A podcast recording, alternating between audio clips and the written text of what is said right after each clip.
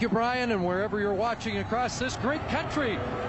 Tonight, welcome to the big house on the prairie as we have two arch rivals getting set for a title rematch. And Don Matthews knows his way to the Grey Cup, his 14th appearance, 10th as a head coach. He's one win away from a new CFL standard.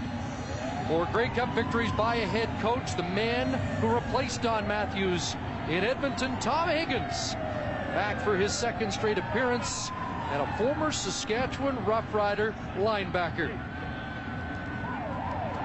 There's Anthony Calvillo. AC, it stands for All Canadian and the outstanding player in the CFL this year. And he'll be dueling for the second straight year against Ricky Ray, who was the people's choice as the outstanding player, haunted by missed opportunities in last year's game. So the stage is set, and uh, I know you like to judge the way guys come out. Did you notice any any team any more focused other than Mike Pringle? Boy, I tell you what, the way the Eskimos came out of the tunnel, focused, ready. We heard a lot of language being shouted, a lot of pep talk. Mike Pringle is coming out of his shoes already. And prior to kickoff, the CF-18s from the 416 Tactical Fighter Squadron, Cold Lake, Alberta. Major Jean-Guido Guilbeault and Captain Bill Thumper Hodson. And a ballistic move here above Taylor Field. The stage has been set and the 91st Grey Cup game from Taylor Field underway. And Winston October has it up close to the 44-yard line. Mike Botterill, a McMaster graduate, an outstanding rookie season on special teams with the tackle. Ricky Ray leads this Eskimo offense out onto the field in impressive numbers as he shredded the Rough Riders in the Western Final outstanding pass percentage for completions. Just distributed the ball. Eight different receivers catching footballs from Ricky Ray last week. And look at the Alouettes load up on the line. Ray, the short drop, the out, and oh, Hervey's got it. And he nearly shook the tackle of DJ Johnson, one of those rookie corners that will be tested today. Well, I'll tell you what, Mike Pringle, we talked about him, how excited he is. Ricky Ray. Can't say enough about Troy Mills. Exemplary blocker, receiver out of the backfield, touchdown last week. Receiving crew, Hervey Tucker, boy, Terry Vaughn, Robinson on the outside, and a good offensive line. Led the league in sacks against Beaton Comiskey, Princeton left shoot, and Chris Morris, the vet at right tackle. And Chris, second and two, the twin tight formation comes in. Ball is dropped. Ray gets on it, the flag down. As the Eskimos misfire on the snap from center Tim Prinzen. Well, I think the Alouettes jumped the gun and made contact with the center. Offside. Montreal 75. First down. That'll be Ed Philion who made contact with Tim Prinzen. That's what caused the ball to go loose, and Ricky Ray gets it back. Just a middle of your screen. Contact.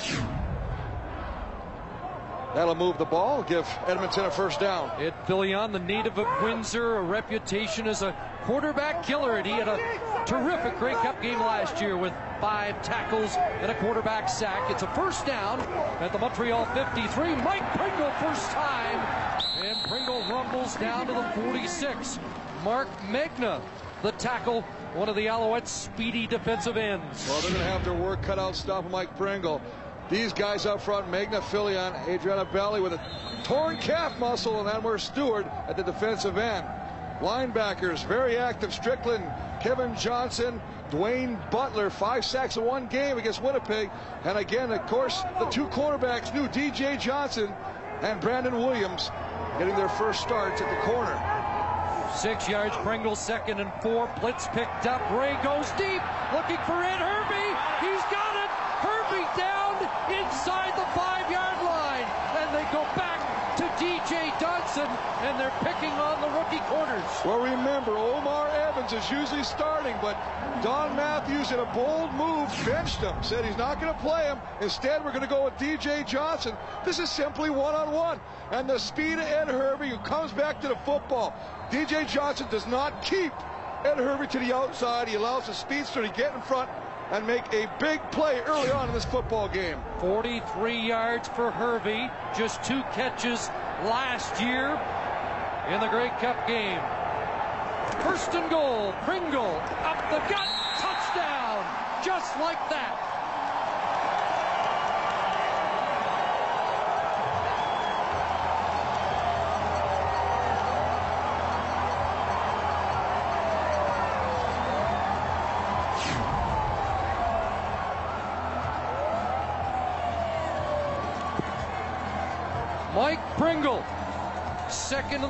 In rushing this year, and against his old team, draws first blood. Well, I gotta tell you what, we have seen Mike Pringle explode. We saw him come of the tunnel introductions. He is fired up. I've also seen Mike Pringle, who everybody says is north-south. He's doing a little sidestepping and taking the ball to the outside of the defensive line, making people miss.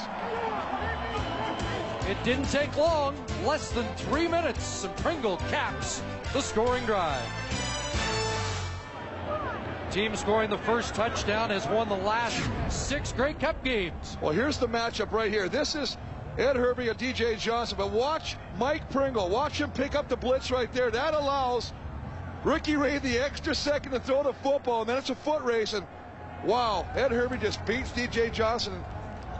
First touchdown early in the game, 7 nothing, and you know that Edmonton is 8 and 0 on the year when they score first.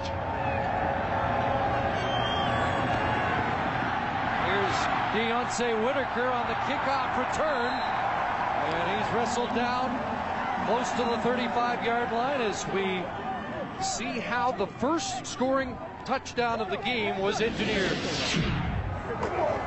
Well, Mike Pringle, look at the stutter step to the outside. You, you hear all the talk about north-south, and again, picks up the blitz. That allows Ray to go downtown to Ed Hervey. And Mike Pringle's going to finish up straight up the middle. That offensive line opening up a huge hole. You know, it's funny, Chris. Both teams suggested they were going to put a lot of points on the board today. Uh, Eskimos celebrating, and now we'll find out what response Montreal but comes the, up with. But the thing is, when you come out of the tunnel fired up, it doesn't mean anything. It's what you do on the football field. And boy, they turned that intensity, enthusiasm into seven quick points.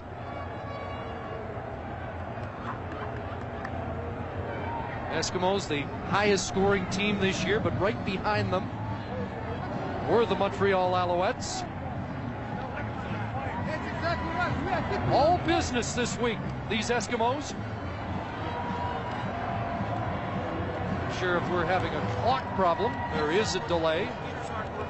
And we have been told the heaters at the Eskimo bench are not functioning. That's Dwayne Mandrusiak, the veteran equipment boss of the Eskimos, and we're going to go down and join Steve Armitage.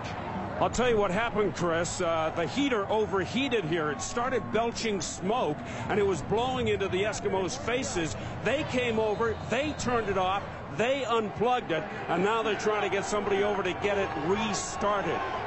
So we had a fire on the bench. And the Eskimos came out on fire. Here come the Alouettes. First offensive play, Calvillo delivers and the ball incomplete. Intended for Pat Woodcock, who was the hero last year with that 99-yard touchdown reception.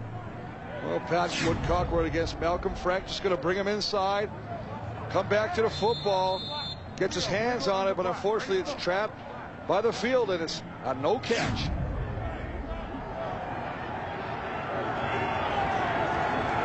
So second and 10 for Calvillo. A lot of motion in behind the Alouette quarterback. Throws the long out. And he has a completion to his most dangerous receiver, Jermaine Copeland, who led the league in yardage with 1,757. Boy, gets the coverage he wants. Ray's going to shuffle out. Now, Brady is a physical player, and he wants to make contact with Copeland. Copeland makes his break before he can have it, get his hands on the receiver. That allows him to get the distance, the separation, and the catch. A couple of touchdowns in last year's game. He has played in three championship games in three leagues and has scored majors in each game. Here's the end around, and it's Pat Woodcock, and he's upended close to midfield. Shannon Garrett with the tackle on the native of Canada. Well, a little tricky right there, coming around on a reverse. If you take a look at the lineups, Kavil Lapointe, the running back, who will alternate with Deonce Whitaker. The receiving, there you go with a lot with a five-pack. Gerard Copeland, Kavil Cahoon, Woodcock, who took that reverse. And an offensive line, big and athletic. KK Lambert, Chiu, Florian Fort, three All-Canadians. He Stokes checks in, second short yardage. That's Eric Lapointe, Montreal native, crashing down on the Edmonton side of half. And the tempers already start to boil over as Paul Lambert in an exchange. Well, Paul Lambert is just working one-on-one right against Charbonneau, trying to get him to the outside. We talked earlier about the fact that we don't have to hype. There's no love lost here. You'll see it in this game. So a first down for the Alouettes as they move into Edmonton territory. There's the draw play and Lapointe. Short gain. Wrapped up by Rahim Abdullah. Well, Rahim Abdullah showing the quickness and coming around and chasing down the trap. Kenny Reed, Charbonneau, Abdullah made the last play. Mobley, AJ Gass, first start, sixth year in the Grey Cup. Robert Grant, what a story this year. Malcolm Frank, Garrett, Coleman, Brady, and Crutchfield at the quarterback. Ball on the 52. And second and nine. Receivers wide side. Calvillo steps up. No one was open, and he's down back at midfield. And Kelvin Kinney and former Alouette Steve Charbonneau got to Calvillo.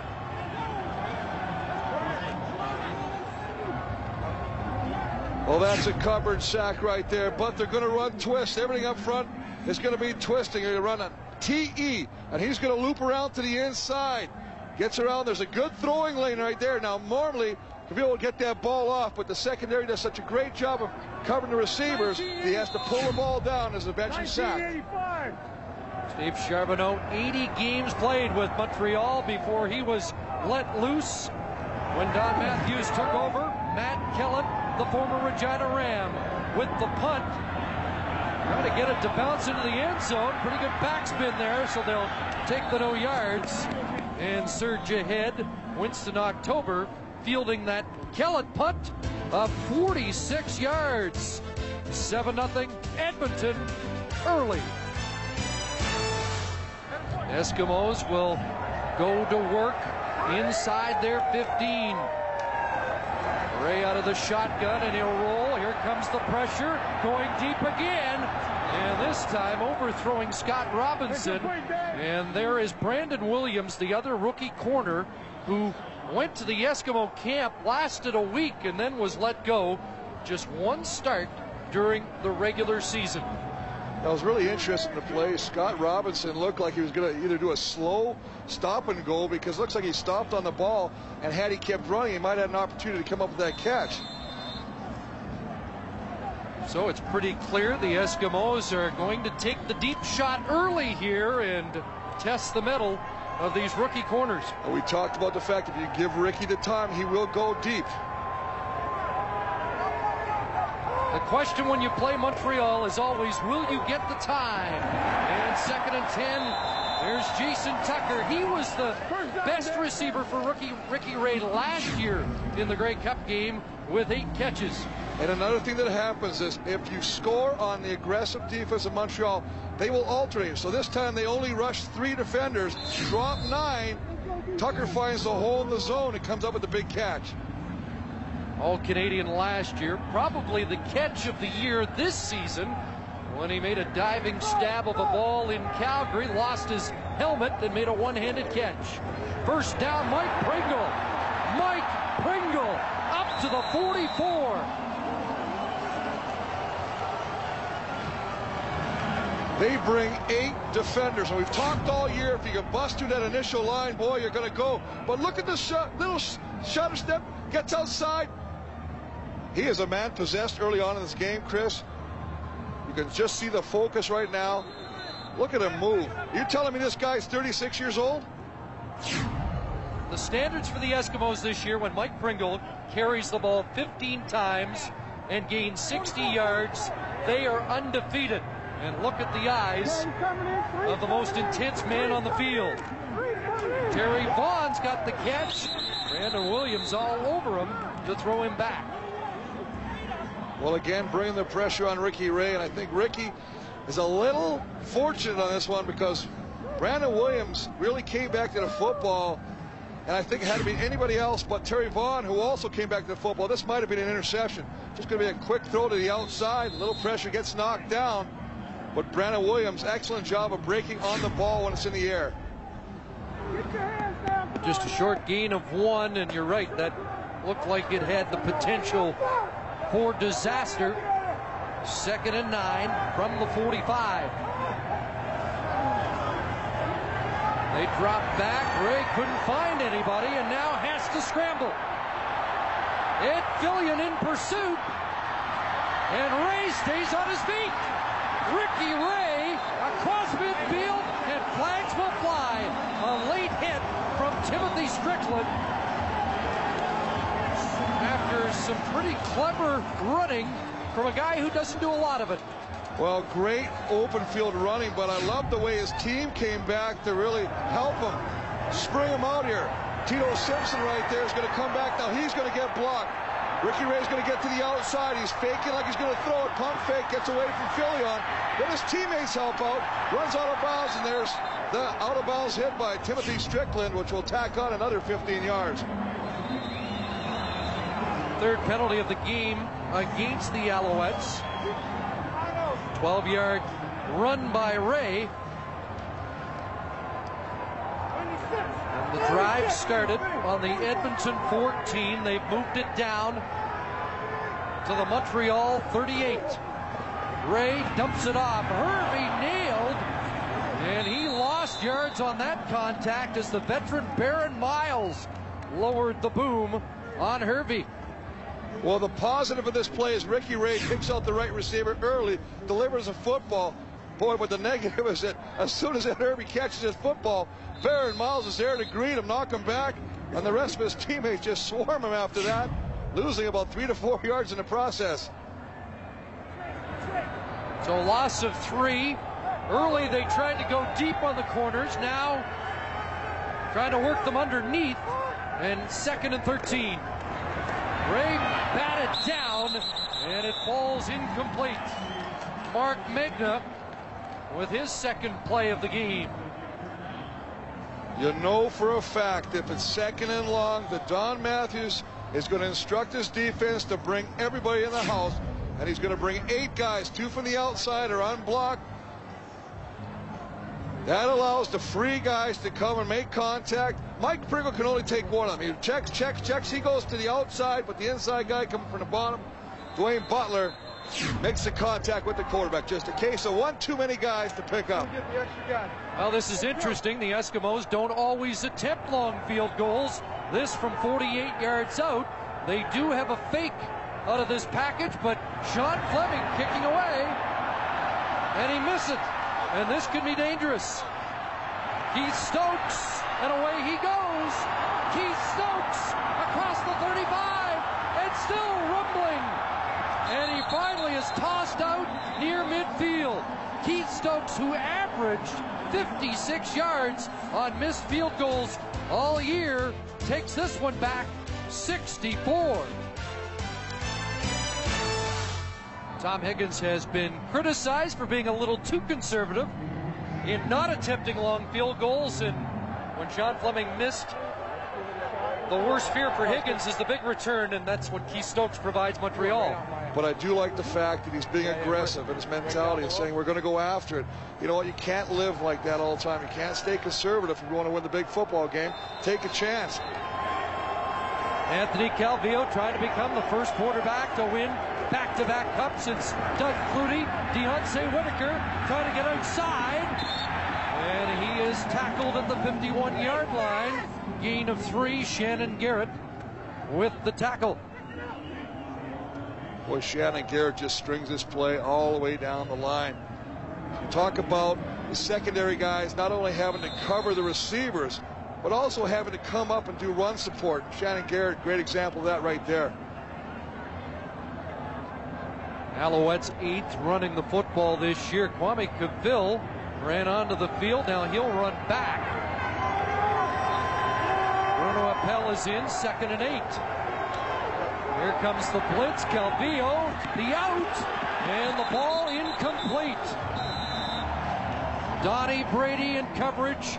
That's a matchup we'll watch all day. Brady, the physical. Eskimo DB and Jermaine Copeland, always dangerous. Well, they're just going to run one guy down the seam. Copeland's going to come to the outside. Tries to get a little separation. They ran that play successfully early in the quarter, but this time Donnie Brady jumps it and almost comes up with an interception. So third down. Kellett in. And there's Singor Mobley back. Along with Winston October.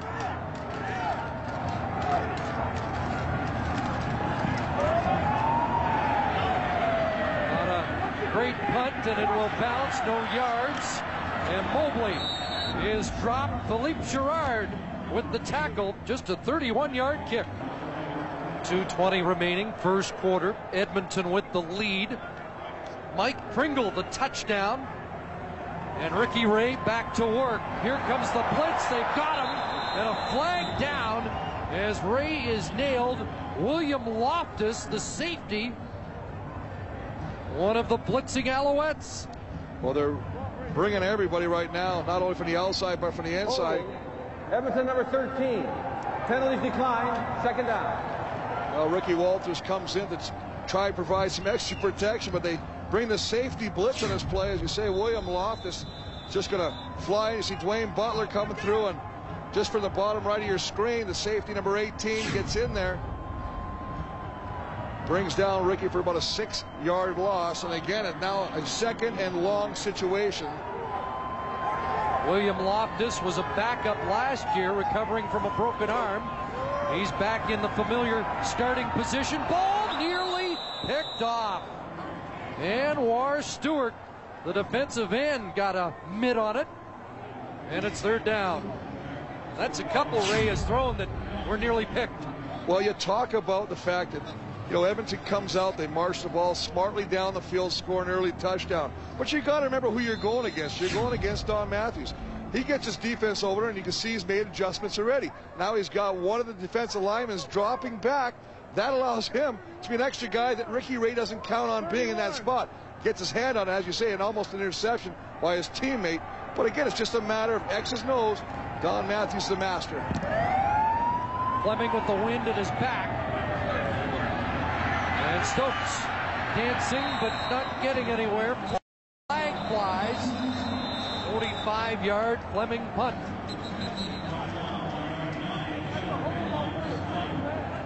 And Ed Hervey headed off. Let's join Steve. And the story we're getting from the Eskimos bench on Ed Hervey is that he has a slight groin pull. Obviously, uh, enough of a pull that they've taken him into the room and they're going to take a look at him. A lot of cause for concern. Hervey's already had a huge impact on this game with the big catch in the first series. Stefan Fortan called on an illegal block, and that'll push the Alouettes back to their own 36. First down, Montreal. Quick hitter, Copeland back into traffic, and a short gain to the 39. Little hit screen to the outside. Copeland gets the ball, tries to come back inside to the middle to get behind some blocking. But a good job of the defense to kind of stay at home. Coleman kind of shuffles along, doesn't want to get involved in that, slides over. But the fact is, they force Copeland back inside where his teammates can bring him down. Jermaine Copeland likes being here. Three touchdown catches his last visit to Taylor Field. Second and seven. Calvillo, and he underthrows Copeland. And there's a discussion there as Brady and Copeland were engaged in some bumping. Uh, Brady was basically saying that he was interfered with with Copeland. Copeland, a master of pushing off in this league, runs at the defender and then he'll break off, and it's a natural reaction to grab as we take a look at the two-man band pass distribution. Cahoon and Copeland, 211 receptions. Look at the numbers. 3,318 yards and 27 touchdowns.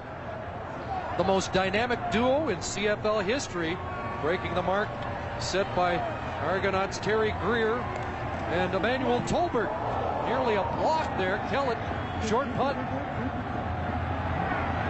Winston October, the former Alouette, who was not in last year's lineup, cleaned up his locker prior to the Grey Cup game, but could be a big factor here tonight.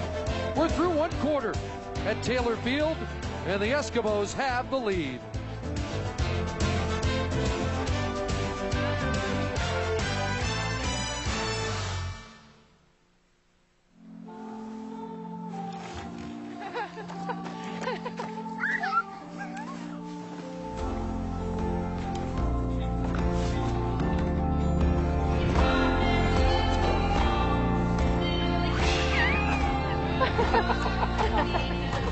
Here's to the everyday things that end up being everything. Here's to all things simple with casual clothing and footwear from Marks. Well, everybody huddled up here at Taylor Field. What a week it was here in Regina. And our congratulations to all the organizers and volunteers. And let's check the numbers through 15 minutes. Well, you take a look, Edmonton with the big edge, six first downs to two, but that's basically a lot from the first drive where they had the 66-yard drive that led to the Pringle touchdown. Rushing yards 22 to 15, favoring the Eskimos. Net yards 76. Time of possession, it's exactly what you think when it's only a seven to nothing game. And after that last series, Anthony Calvillo to the bench, and he's changed footwear. And now the Eskimos must march against the wind. And Mike Pringle a short gain as they stack up. Well, you see the shoes being changed right now. It's more of a multi-grab shoe. A lot of little spikes, little rubber. More contact with the surface, and that's exactly what it is. I don't think the field's a problem, Chris. I think when they're making cuts or they're moving around on the signage. Remember, there's a couple of layers of paint on there, and when it cools down, it gets extremely slippery. Once again, a passing situation. Second and eight. Jason Tucker in for Murphy at the wide out. Here's Troy Mills down to the 40-yard line. And the 37-year-old Mills with a catch out of the backfield. Well, you're going to bring the. They just slip Mills out. He's at the tight end. Gets outside, slides into the middle of the football field. There's nobody there because they're bringing eight guys. He's wide open. Now it becomes a race. Everybody's trying to come over there, bring him down. Just comes off. He lines up in the tight end. That's one of the keys. If you're going to go double tight, you put Mills in there. He can release. He's a great pass receiver. 29 yards the pickup for Mills. First down, Mike Pringle. Down to the 36-yard line as he closes in on becoming the all-time leading Grey Cup rusher. He has passed George Reed today and is within sight of Leo Lewis for most rushing yards this is fourth Grey Cup game. And remember, we'll go back a year. Remember the starting running back was John Avery, had a bit of the hamstring. Eight carries, he finished with six yards.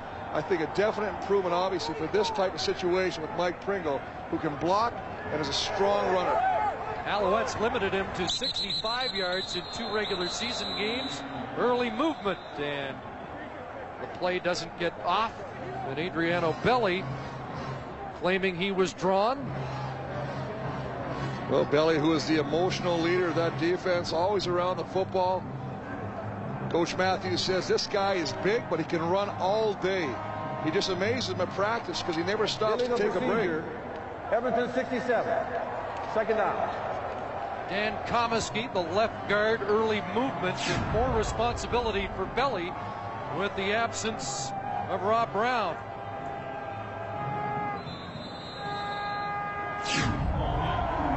Well, that's one of the reasons that Don Matthews likes to dress seven to eight defensive linemen every game for that purpose. He likes to get them playing time so that in case the situation arises, one of his starters out, somebody can come in and fill. Second down over, 12 yards. Ray going deep. It's up, and it's caught. Touchdown, Jason Tucker. Ricky Ray took a hit but made the play.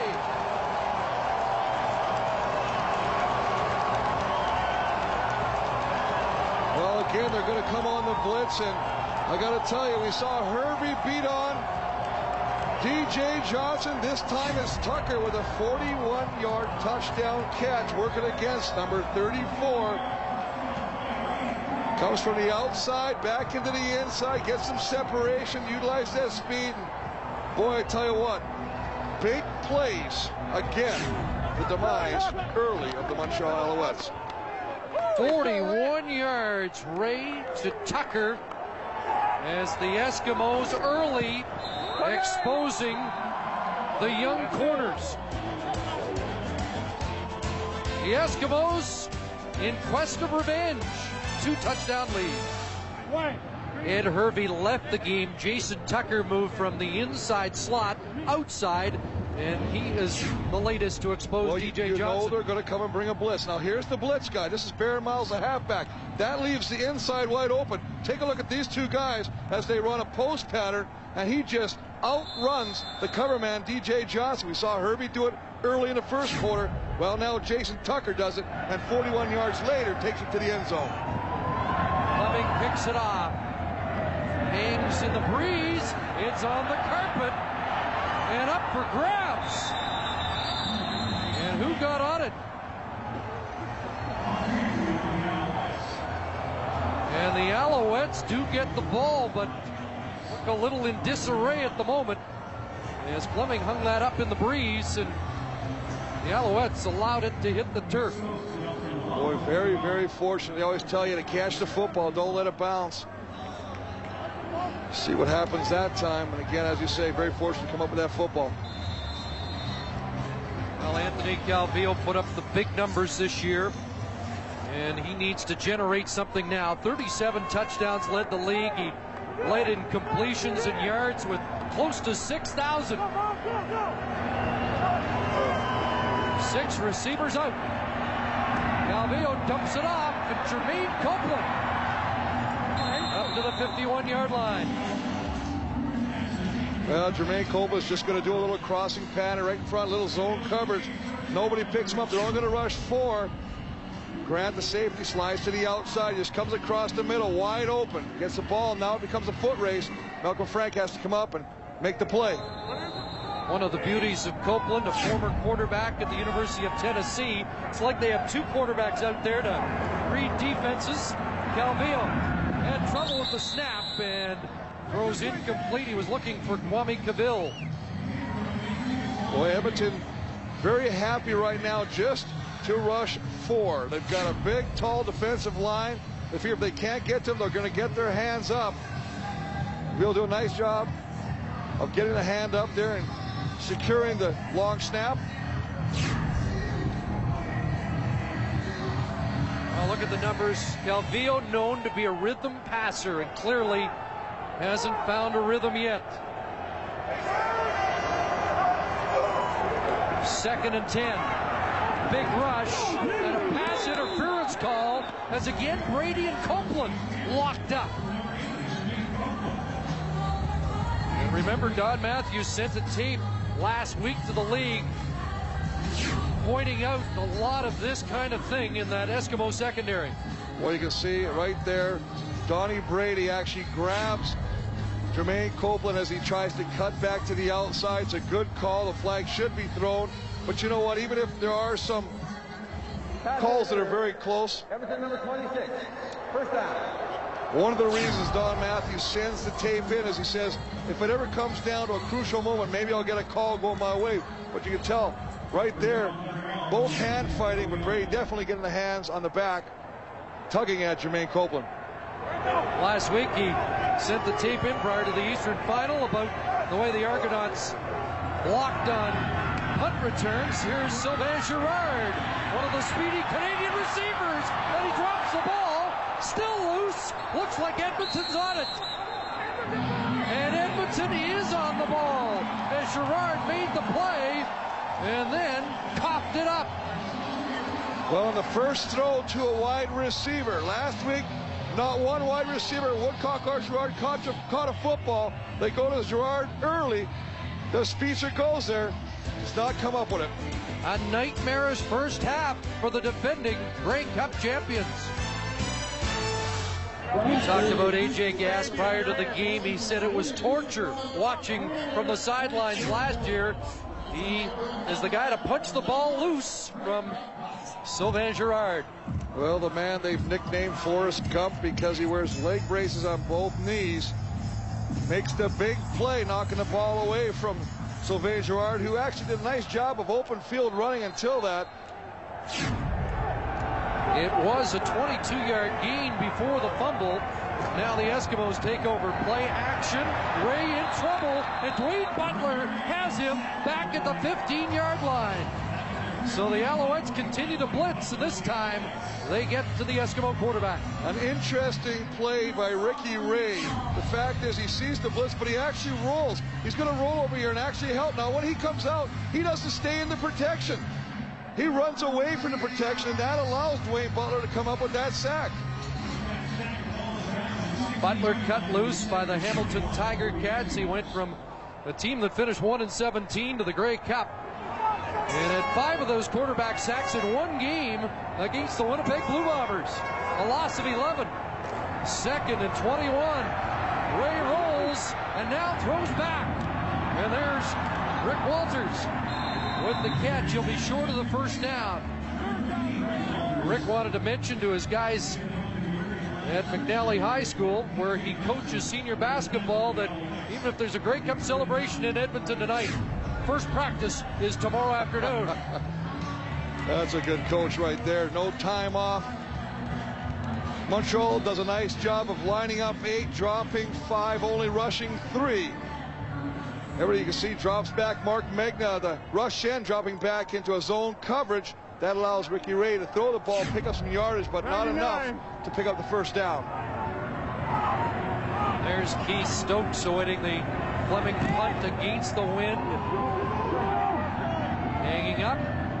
Stokes at his 47. Running backwards. Singor Mobley slowed him up and helped bring him down.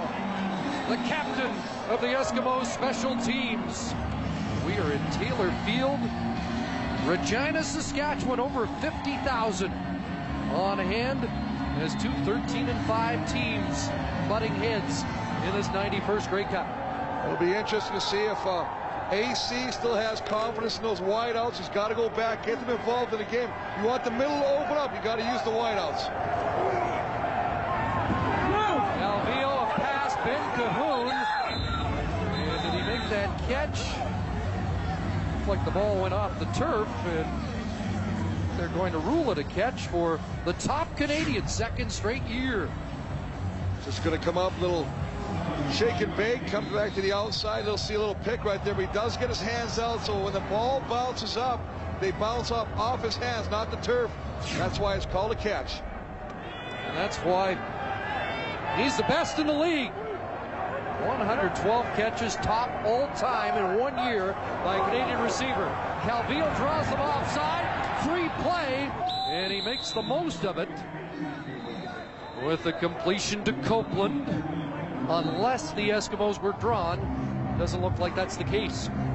No, I can tell you right now that Anthony Calvillo just used a fluctuation of the snap count, changed the snap Offside. count. Edmonton number 92. Penalties declined, First down. Just go with a hard count. He draws the whole left side of the defense offside, then therefore gets a free play. But I like what Copeland does. Copeland's not allowing Donnie Brady to get his hands on him, and that's what's allowing him to come open and make these catches. Gain of 14, they move into Edmonton territory. There's Cahoon, second catch of the drive, and he ekes out another yard after the initial contact. They, they run the same pattern, and all they do is a little bit of a rub. You see Ben Cahoon is going to cut it off on this one. Jermaine Copeland's going to go down the seam, and they're trying to pick the defensive backs, and so far they've been successful with that. Ben, not a huge factor in last year's Grey Cup, but look at these numbers, including two 100-yard games against Edmonton. Second and short, and Deonce Whitaker has the first at the 36 before Robert Grant finally plants him. Well, Deonce Whitaker should have been taken down by A.J. Gass, who came in the middle linebacker blitz. He read the play, just didn't make the play. He's going to come right there. There's 77. You got to wrap up. He wraps him up. He forces a punting situation. But you got to give credit to the running back. Deonce Whitaker does a nice job of breaking that tackle and picking up the first down. Under six and a half minutes remaining in the first half. Alouettes down by a pair of touchdowns, but they've got something going. Calvillo up top, Ben Cahoon, and that's why he's the top Canadian in the CFL. What a catch! I want to tell you what, you better not say top Canadian. You might want to say top player someday because had Anthony Calvillo not had the year he had, what an outstanding catch. Watch the right hand just go up and cradle that football, bringing it back in, and all the cover guy can do is say, get back in the huddle. Say Singor Mobley right there, Quincy Coleman right. This is just an outstanding effort by Ben Cahoon. He is special. First and goal, Montreal. Whitaker will throw, and it's a touchdown. Pat Woodcock has the score as the Alouettes pull a play out of their bag of tricks. You gotta love this imagination on this offense. Create doubt where there may not be any. Looks like an ordinary sweep. Bruno Heppell's the lead blocker. Whitaker just pulls up and throws to a wide open Pat Woodcock in the end zone. And I can tell you right now that Pat Woodcock just saying, get the ball to me. He sees it, he's wide open. Those are the worst kind of catches for a receiver.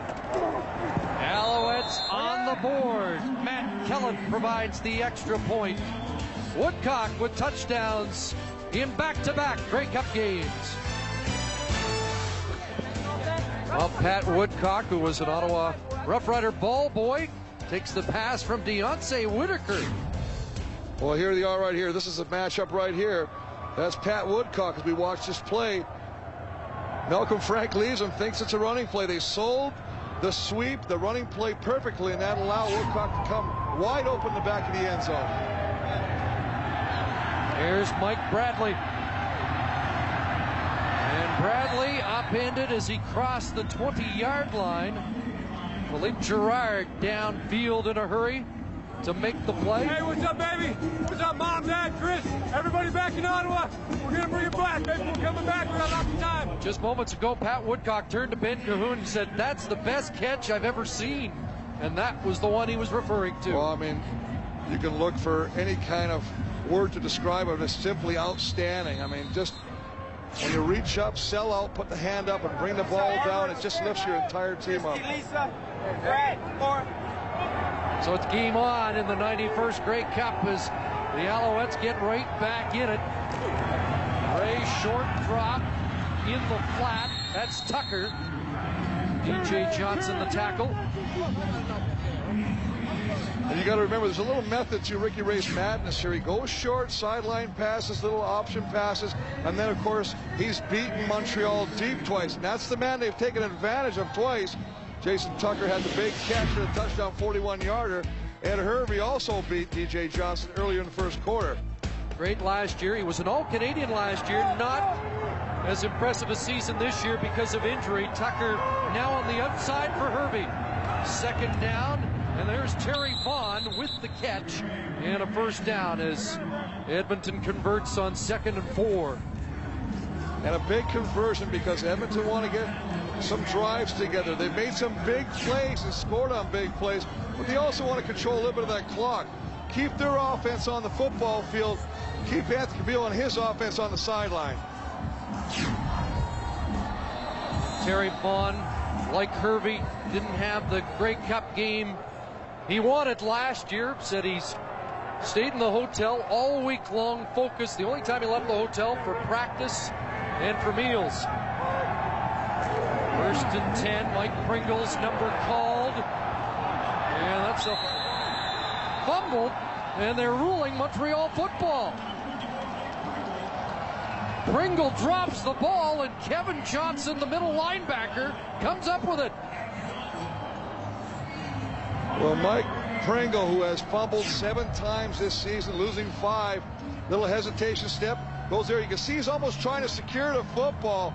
Anwar Stewart just knocks the ball. Actually, I should say he rocks the ball out of the arms of Mike Pringle, and Kevin Johnson, the middle linebacker, comes up with a huge fumble recovery. Great stick by number 58, Anwar Stewart. And Kevin Johnson comes up with it. Johnson said this week Pringle wouldn't be a factor. Calvillo has trouble. And now he'll sling it deep. Touchdown!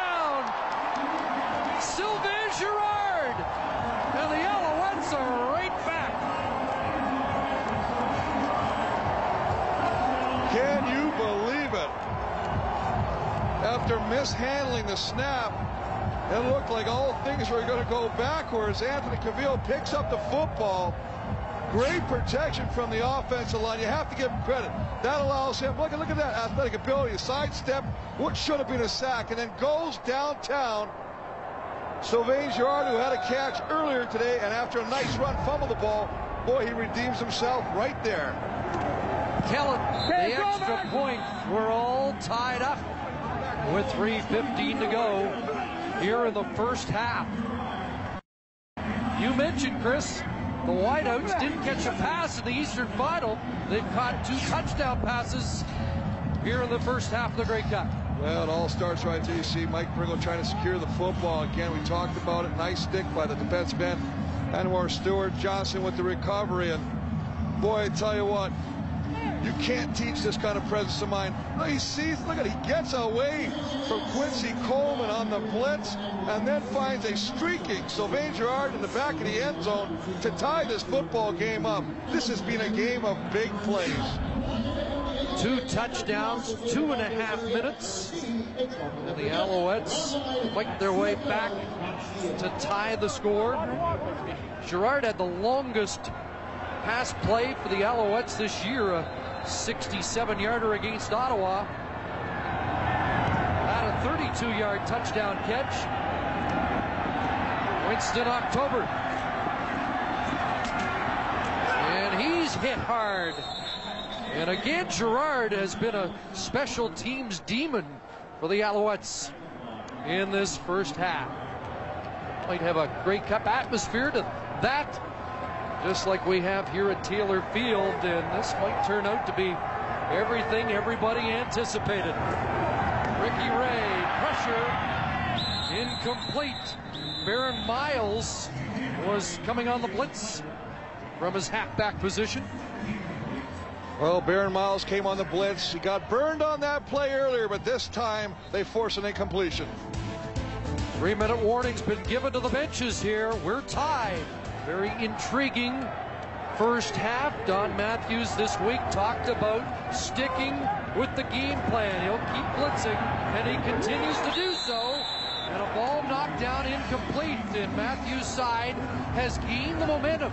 DJ Johnson with the knockdown. Well, nice job again of bringing the blitz. DJ Johnson's teammates over there congratulating him. He's burned, burned a couple of times. This week we see safety William Loftus coming on the safety blitz. Putting a little pressure again, forcing Ricky Ray to throw, and that's the ones that are tough because when you're blitzing up the middle and no one picks you up, it's the shortest line to the quarterback. Fleming in the punt. And Stokes is back. Good kick into the wind. And Stokes is down dropped the ball. Eskimos have it. Keith Stokes puts the ball on the turf. Former Alouette Sheldon Benoit looked like he may have jarred the ball loose. And we're not. Well, Dave Ewell, as the battle continues, Dave Ewell singles. it's Edmonton football. Wow, just after we saw Mike Pringle fumble and cost him a little bit, you see Keith Stokes, Sheldon Benoit. Excellent job of wrapping the right hand down, knocking the football out of Keith Stokes' hands.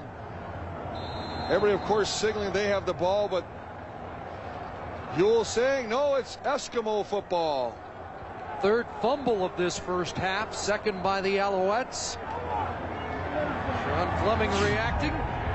And the Eskimos go back to work from the Montreal 46. Shovel inside. And Scott Robinson. I believe that's the first time we've seen Robinson with a shovel pass play this season. Well, we saw every last week run the shovel. The only one who did not was that man right there, Scott Robinson. Let's take a look at Keith Stokes, dejected on the sidelines, getting some consolation from his teammates. Chin up to get another opportunity. Benoit savoring the moment. He was the starting middle linebacker for the Alouettes in the 2000 Grey Cup game against BC. Ricky Ray's numbers were padded early. Here's the blitz again, trying the corner. Battle and a flag flies. Brandon Williams on Winston October. And Winston October tries to come back to this football. Brandon Williams is going to argue in vain to the referee saying, hey, that's not what it's about. But Winston October was really developed into a receiver this year. Nice 33-yard catch last week against Saskatchewan in the final. Pass interference. Montreal 37. First down. Well, again, just running down. I mean, October known mostly for his returning skills. Just a one-on-one, straight down the field. Now, he's watching the football, and you know what?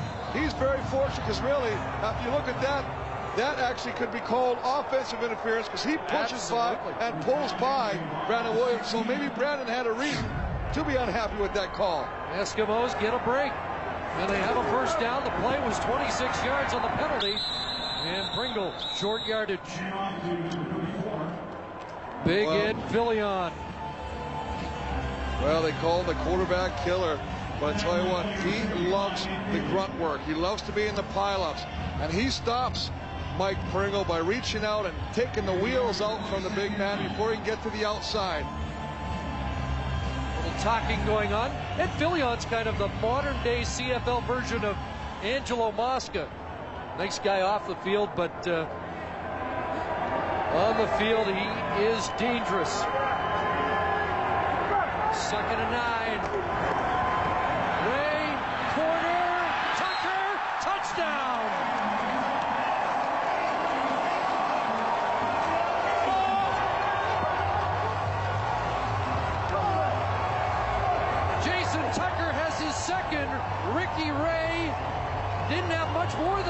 Second to deliver the pass. You gotta love Ricky Ray sitting back here with the safety blitz coming right up the middle. He just delivers this football exactly when he has to, puts it out there, and Jason Tucker just runs right under it. And very lucky because well, he was almost out of real estate there. But wonderful throw by Ricky Ray to find a streaking Jason Tucker. So the Eskimos capitalize on the Stokes fumble. Fleming the extra point. Tucker a pair of majors. Eskimos squandered a 14-point lead, but regain control as Jason Tucker finds his way to the end zone a second time.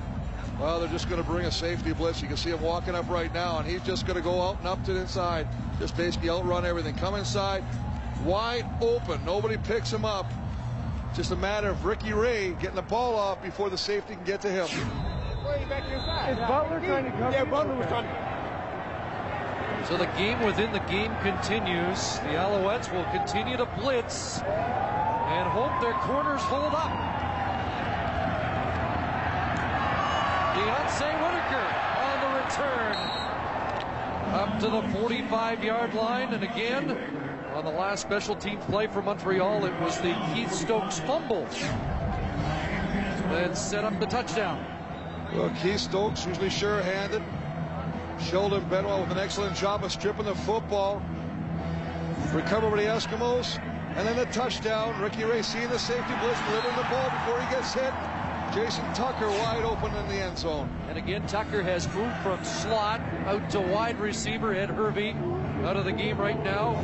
A reported groin injury. Donnie Brady was shaken up on that kickoff. Remember the huge hit he took in the Western Final. Actually went to hospital. They feared a punctured lung, but came back. A key interception in that game, and he'll have to come out for at least three plays. Fabian Burke, as he did in the Western Final, will come in, and this is what happened last week. This is earlier in the year, Donnie Brady, an interception. He's been a terrific player all season with six interceptions in the regular season, one in the postseason. And now Calvillo, and he has Jermaine Copeland for a catch. And a big play as these two heavyweight teams continue to trade roundhouse punches. I tell you, forget the short game. He just brings it inside, runs a corner route, gets outside, and then waits for the ball, knows where he is. Boy, I tell you, look at him dragging the feet before he goes out of bounds, knowing where he is at all times on the football field. So makes him such a dangerous receiver. 26 yards on that pickup. Calvillo back to work. And, whoa, Woodcock almost took a huge hit from Malcolm Frank. Well, Malcolm Frank had Woodcock lined up, but I tell you, he was still wide open. You almost think he should have come up with a catch. See Malcolm playing off. Woodcock is going to go out and then turn it back up the field as he goes up to catch his football. He should have had it. Malcolm Frank is zeroing in on him.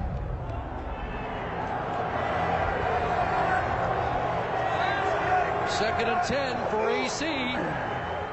Sprints left, rush on, and the pass is caught. And Girard stretched out for that one. So Sylvain Girard has been a key man in this Alouette attack. Well, maybe when you play with a guy like Ben Cahoon, some of his habits work rub off on the rest of his team. I mean, he slips, gets up, stretches out, a fine reception, keeps the drive alive, and a fresh set of downs to this offense that is starting to pick up steam. Fifth year man out of Concordia, native of Chicoutimi. He was the fastest man on the Alouettes, and now some might say Woodcock is. Calvillo sets, looks to the corner. Donnie Brady back in, and he got tangled up with Jermaine Copeland.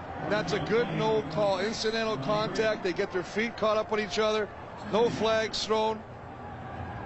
Saw Copeland get up, clapping his hands. Not unhappy with the coverage or the fact he went down, just that he couldn't get to the football. Loses his, just basically slips and loses his footing.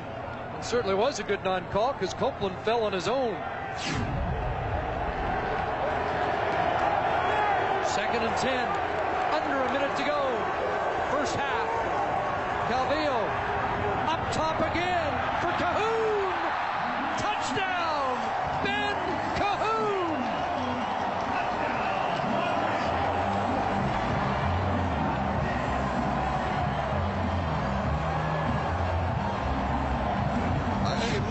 You're seeing the exact replication of what the Alouette defense is trying to do because Edmonton this time brings the all-out blitz and that puts Ben Cahoon one-on-one with Robert Grant and after a couple of shifty moves the sure-handed Cahoon comes up with another touchdown.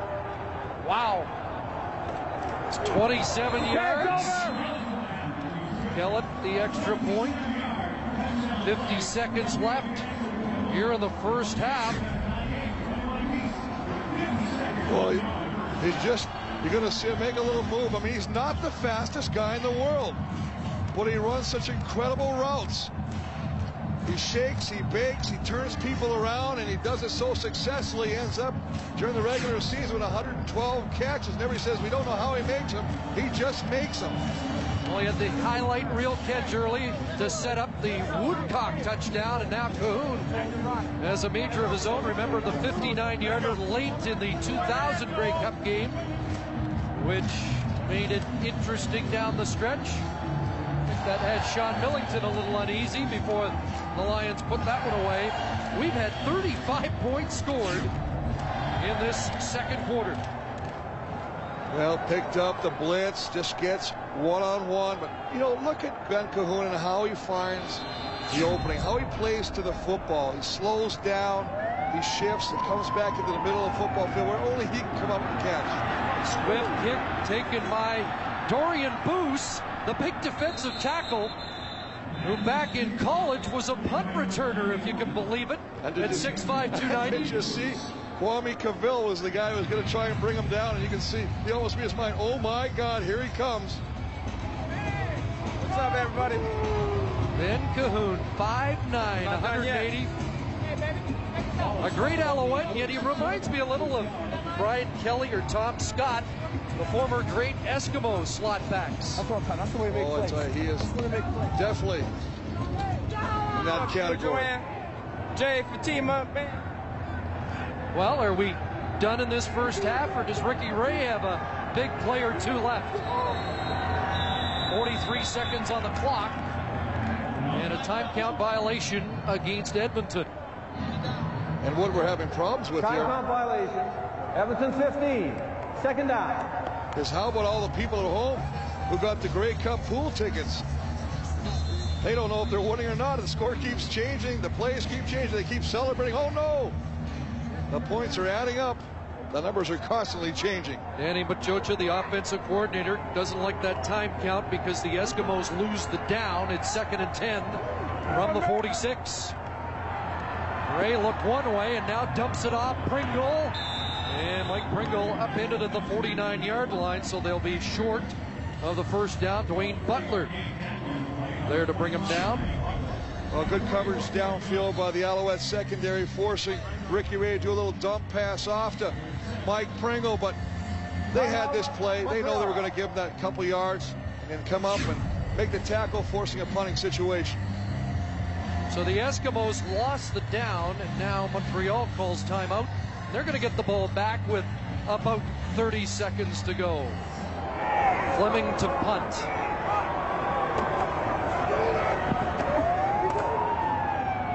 High punt and a good one into the wind. Stokes dropped it, and the Eskimos may have it back.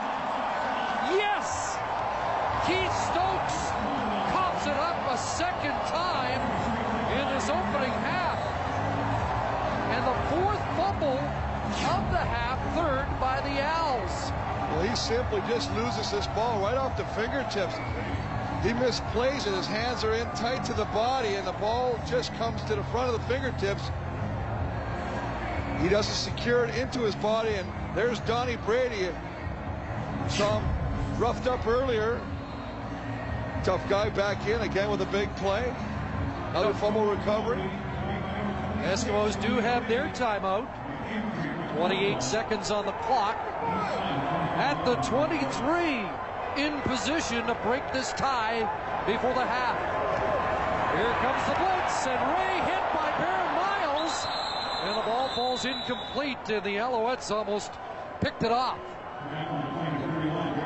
They just keep bringing it. Barron Miles again with the blitz from the short side, bottom of your screen, comes free, does not allow Ricky Ray the time to complete this ball. And as the ball pops up in the air, you can see all the Alouettes trying to get around and hoping to come up with an interception.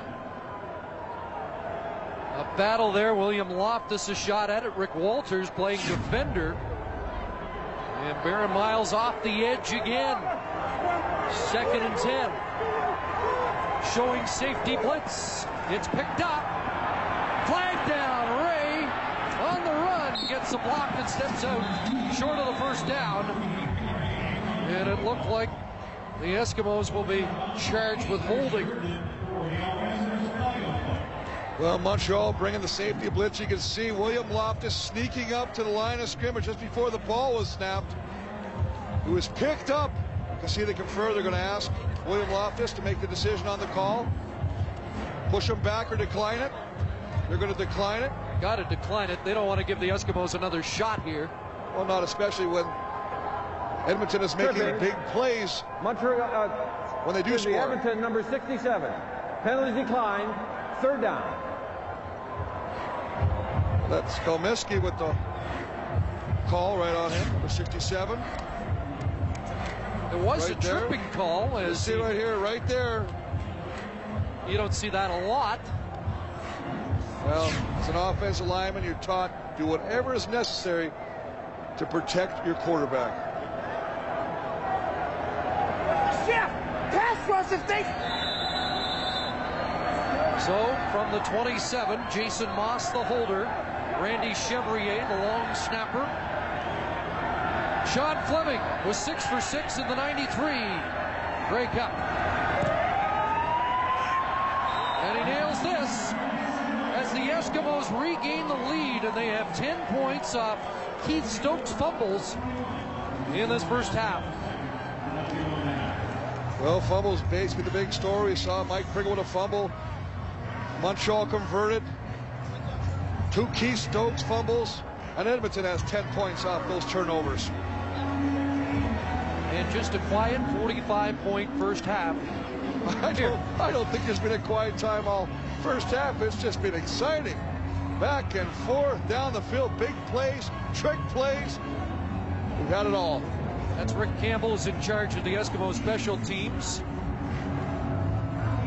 Don Matthews uh, heavily involved in the special teams of the Alouettes. He says there should be head coach emphasis on special teams. It's that important a phase of the game.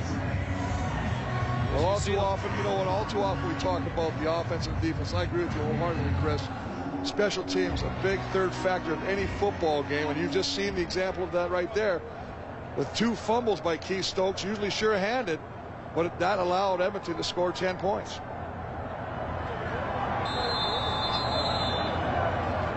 Well, the Eskimos just don't want to give Montreal a chance to get it into field goal range in a hurry. Short kick taken by one of the up men at the 40, and that's uh, Anwar Stewart. So the defensive lineman getting a chance on special teams. And there may be a lot of halftime adjustments to be made here by these two coaching staffs. Calvillo, he wants a little bit more. Girard's got another. Trying to get out of bounds. Steps out at the 50. One second on the clock. And does Matt Kellett have the light for a 57 yarder with the wind at his back?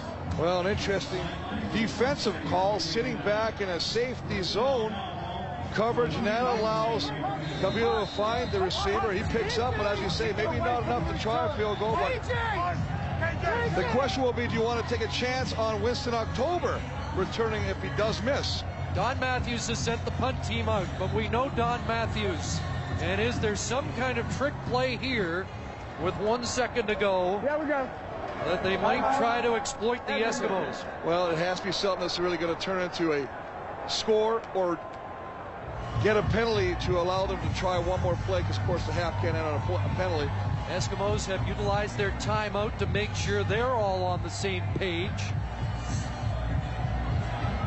Expect the unexpected when Don Matthews is calling the shots. Well, we have seen a, a halfback, Deonce Whitaker, throw a little touchdown pass to Woodcock. Perhaps the up back, or maybe this man, Sean Matt Kellett, throwing a little pass himself. Matt Kellett's longest field goal of the year, 49. This would have been from 57, so the punt team is in either for that reason or that they've got something on here. And they do. Kellett will throw. And that ball knocked down out of bounds. And time will run out. I think they were hoping if they get a pass interference, they're in field goal range. But there was no penalty. And the first half is over. And we'll catch our breath and throw it to Mark Lee. Thank you, Chris. Uh, Don, what an exciting first half. Momentum switching back and forth. Uh, what do you like about the way your team has shown in terms of resilience and fight? Well, I like how our offense come back, putting points on the board. Uh, those turnovers are really bothering me, and uh, we've had some assignments breakdown on defense, but hopefully we'll get that straightened out. You've shown confidence in your young corners. You've stuck with your game plan. What has experience taught you in big games like this? Well, I think that our guys are prepared. You go with the guys you think can win for you, and that's what we're doing. Thanks, Don. A year ago, it was 11 0 at the half for Montreal, 45 points in the first half of the 91st Grey Cup. Edmonton with the lead as we join Steve Armitage. 24 points on the board for you, Tom, in that first half. Offense, obviously, not a problem. What adjustments do you have to make on the defensive side of the ball? Well, play fundamentally sound. Try to put some pressure on the quarterback and, uh, you know, eliminate the big play. But it's a, it's what we expected. Two good football teams out there. They're going to make plays. What's the playing status of Ed Hervey? It's a high groin, and uh, very unlikely that he's playing in the second half. Who will take his place? Well, Winston October gets the play. Thanks, Coach. Good luck. Thank you. Well, that is uh, perhaps the worst news for the Eskimos in that first half because Ed Hervey set the early tone. Jason Tucker came in, took his spot, and uh, made an impact. Well, it also gives October a chance to play. He's really developed as a receiver. They'll move him inside the slot. They'll do a little crossing routes. We've seen Tucker with two great touchdown catches already. Let's take a look at our halftime numbers. Well, you got to look at this here. You see 13 first downs. He only had two in the first quarter. They've really done it. Turnovers. This is what's been haunting the LOS right now. Three fumbles resulting in 10 points by the Eskimos. 38 points scored in the second quarter. Remember, the Alouettes won the toss. And they're going to get the ball first in the third quarter. And I'm a little surprised. It looks like the Eskimos are going to get the win in the fourth. Deonce Whitaker. And Whitaker found a seam, gets across the 45. Alouettes have the ball, and they have the wind, which may be shifting in this third quarter as we check the passing chart of the outstanding player in the country.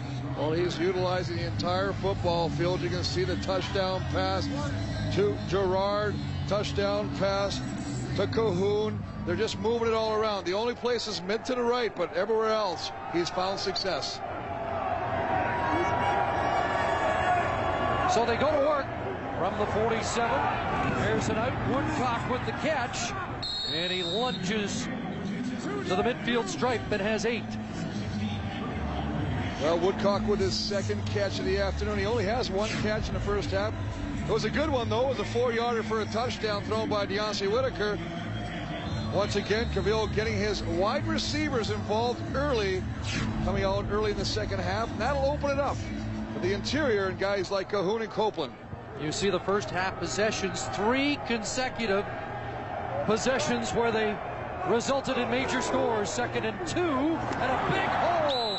And Eric Lapointe, the hard-running Canadian running back, he hit that open hole and gets the first down and a lot more. Well, he's always said we're only going to give the ball carries about 15 carries. We want to make an impact on those 15 carries, though. Lapointe, nice job of getting through that big offensive line's hole. Alouettes eighth out of nine teams in rushing the football, but they say well, all we really need is 80 yards a game to set up our, our passing. And they give it back to Lapointe again. And he'll push A.J. Gass back. So that's an indication of how hard he runs. And again, they may not run the ball much, but they'll run to keep the defense honest. And I tell you what, every time they do run the ball, they average around six yards a carry. That's not a bad average when you're going to run the football. And this guy, Eric Lapointe, is a horse. Great leg drive, great strength. He missed nine games earlier this season. Happy to be back. He's 100% healthy, and he's wanting to contribute to this offense. Replace Ronald Williams for the Ticats in the 99 game. We saw early movement there. Uzooma Okeke came out of his stance, and that'll push the Alouettes back five. Five-time All-Canadian. Montreal 53. Still second down. One of three All-Canadians on that big offensive line. Well, well, they really are. I mean, Okeke, Flory, Bryan Chiu, all Canadian. You can see right at the bottom, just jumping a little bit. But these guys are, are just, when they're so big, it's really hard to believe how athletic they are. And they can really move. They don't run the ball much, but when they do, they usually have success. Second and 10 after the penalty. Calvillo downfield. Incomplete intended for Copeland. And there's Donnie Brady as that matchup continues. And Donnie Brady did an excellent job of not allowing Copeland to come back inside to the middle of the football field. Little shake. He's trying to turn the feet. He actually does turn Donnie Brady. Donnie Brady with a little bit of a grab right there, but recovers enough to stay in front of the receiver. So Kellett will come on. Mobley in October, drop deep.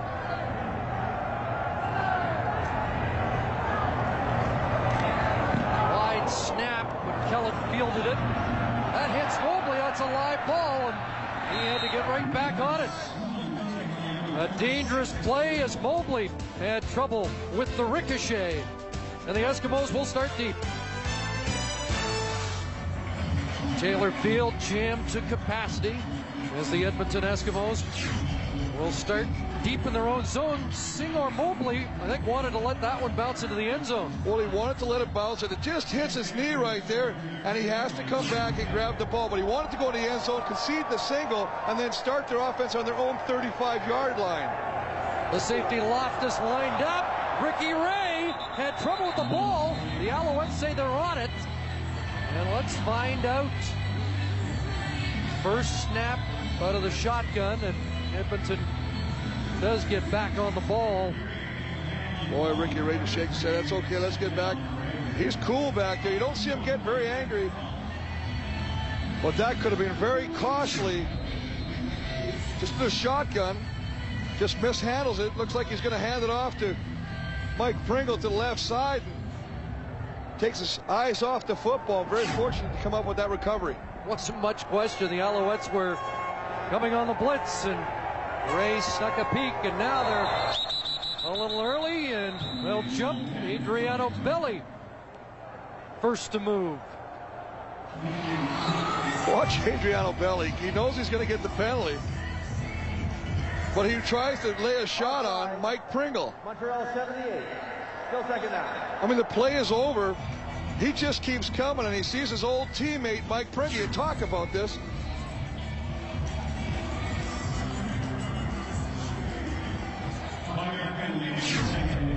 Take the free shot and get away with it.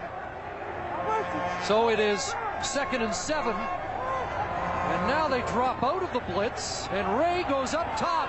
Jump ball. Jason Tucker's got it. Over DJ Johnson again. Well, DJ Johnson and Barron Miles is trying to come over and give him some help.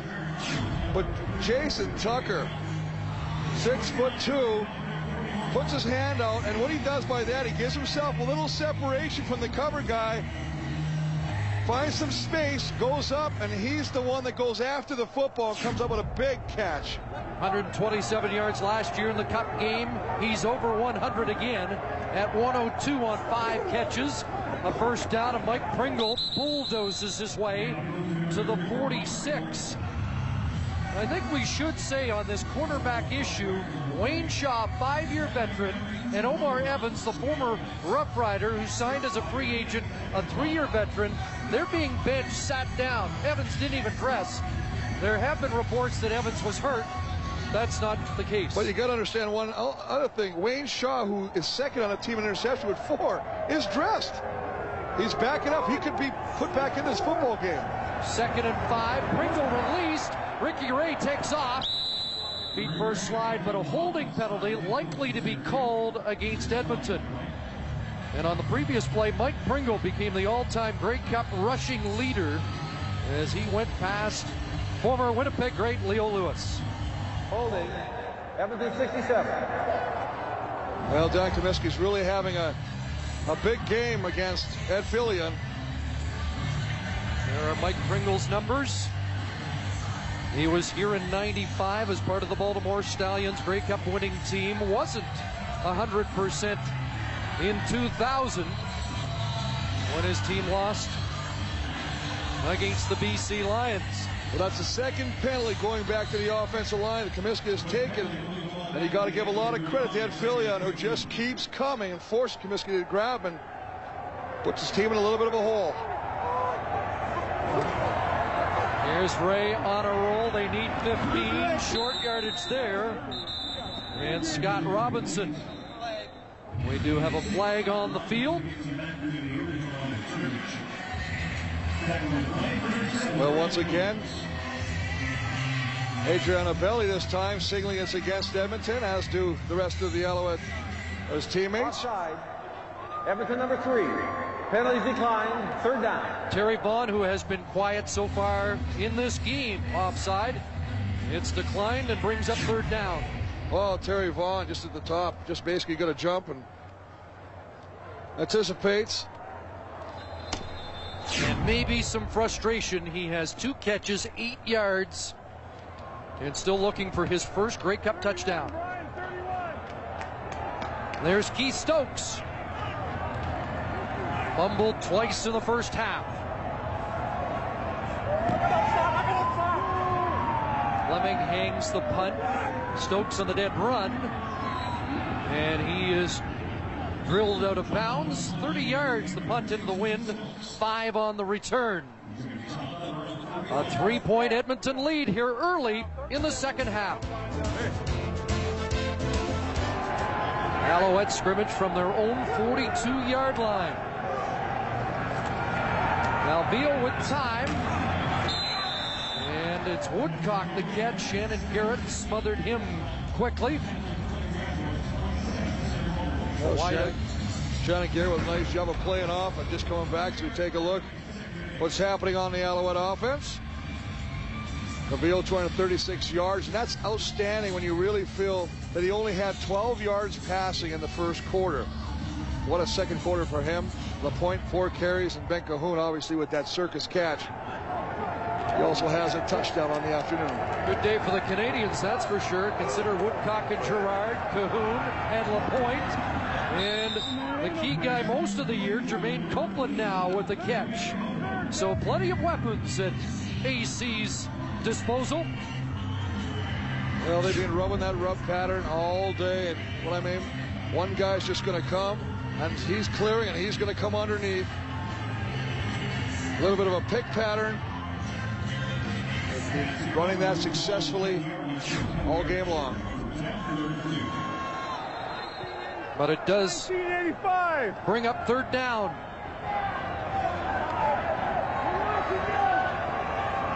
Matt Kellett back in.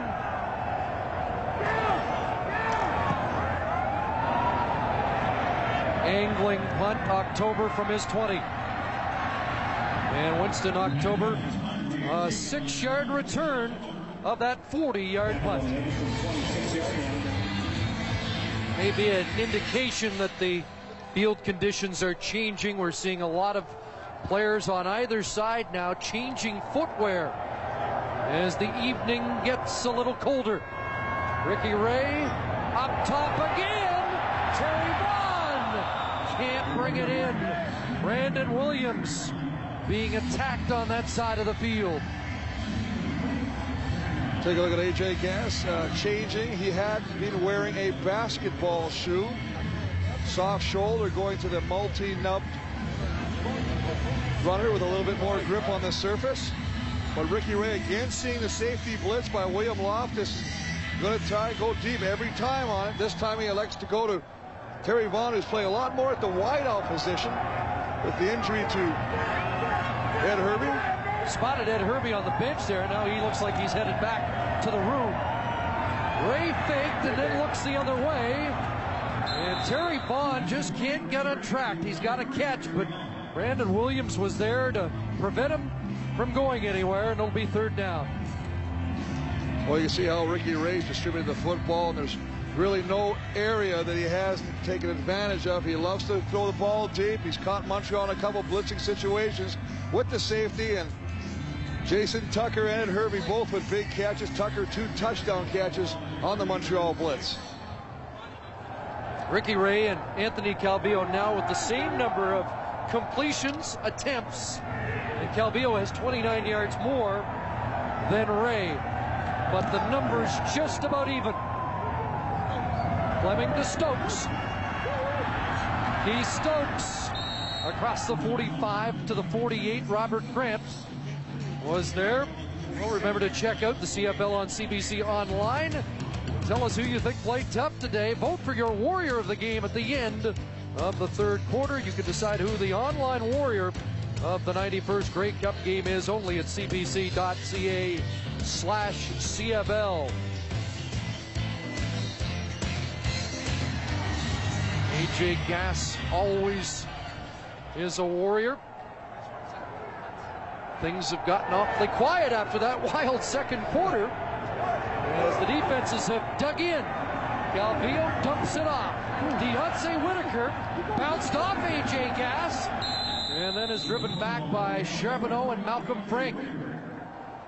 Montreal has gone through five or six running backs when Eric Lapointe got hurt, trying to find a guy that could break tackles in the open field.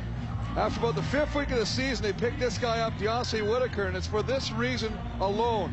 Catches the ball well out of the backfield, returns kicks, but also makes people miss in open spaces. 13 yards the pickup. They're into Edmonton territory at the 50. Calvillo and Cahoon can't bring that one down. Tried to climb the ladder and uh, give us a replay of that one-handed grab in the first half. If you want to take gambles, and they're going to bring the safety, Quincy Coleman. Now, Robert Grant has to get back to cover in the safety position. Very fortunate.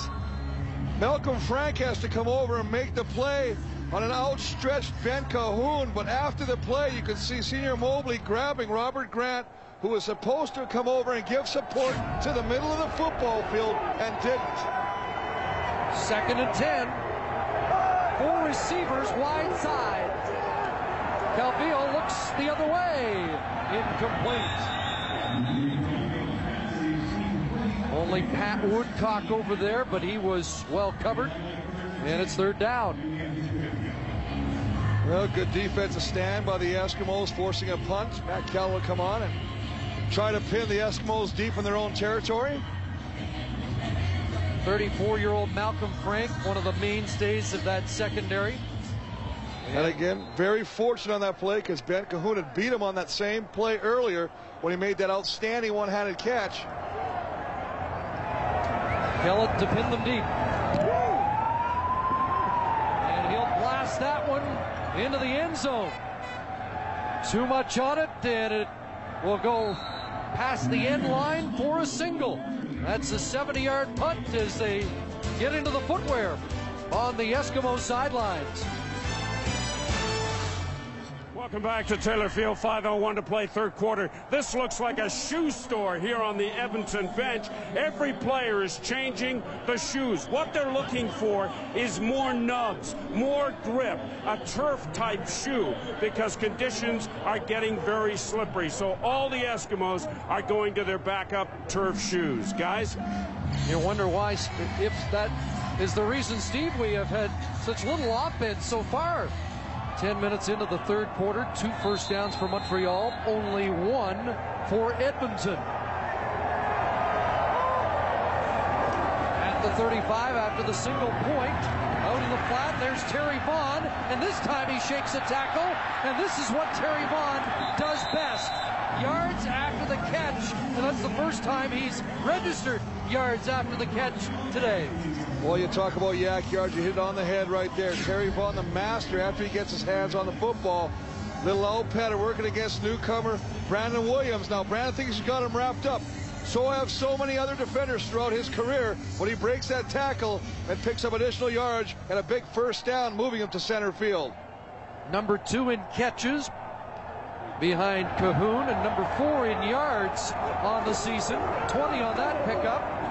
And now it's Mills with the carry. Short yardage up the gut. Well, they try to do a little misdirection by sliding Pringle to the outside, hoping to pull some of the defenders out of the way and then do a dive, a simple straight up the middle play. William Loftus meets Troy Mills, but look at the leg drive, the determination, picking up additional yardage by Troy Mills, the 37-year-old. Third cup appearance in a row, lost the last two.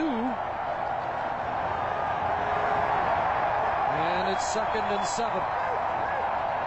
Ricky Ray has to scramble again, and he's dropped at the 50-yard line. Anwar Stewart, seven sacks during the year, including one against Edmonton and one in the cup game here. You see him when he dropped the only rush three. And Philion, what a great swim move to get the penetration. That forces Ricky Ray to pull down the ball, and that allows Anwar Stewart to come to the outside from the end spot and wrap up for a sack. That's three people rushing on five offensive linemen. It should never happen. That's determination. And those three guys of the Alouette defense doing their job. Stewart at Eastern All-Star, and he nearly forced the fumble there. Ray did a good job to get back on the ball. Here's Sean Fleming. Stokes from his 19 and running backwards and dropped at the 20. An elusive Keith Stokes and AJ Gass finally brought him down. 41 yard punt. We've talked about the shoes and the temperature starting to drop. But it has been a terrific week in Regina, and we really couldn't have ordered better weather for the Grey Cup game.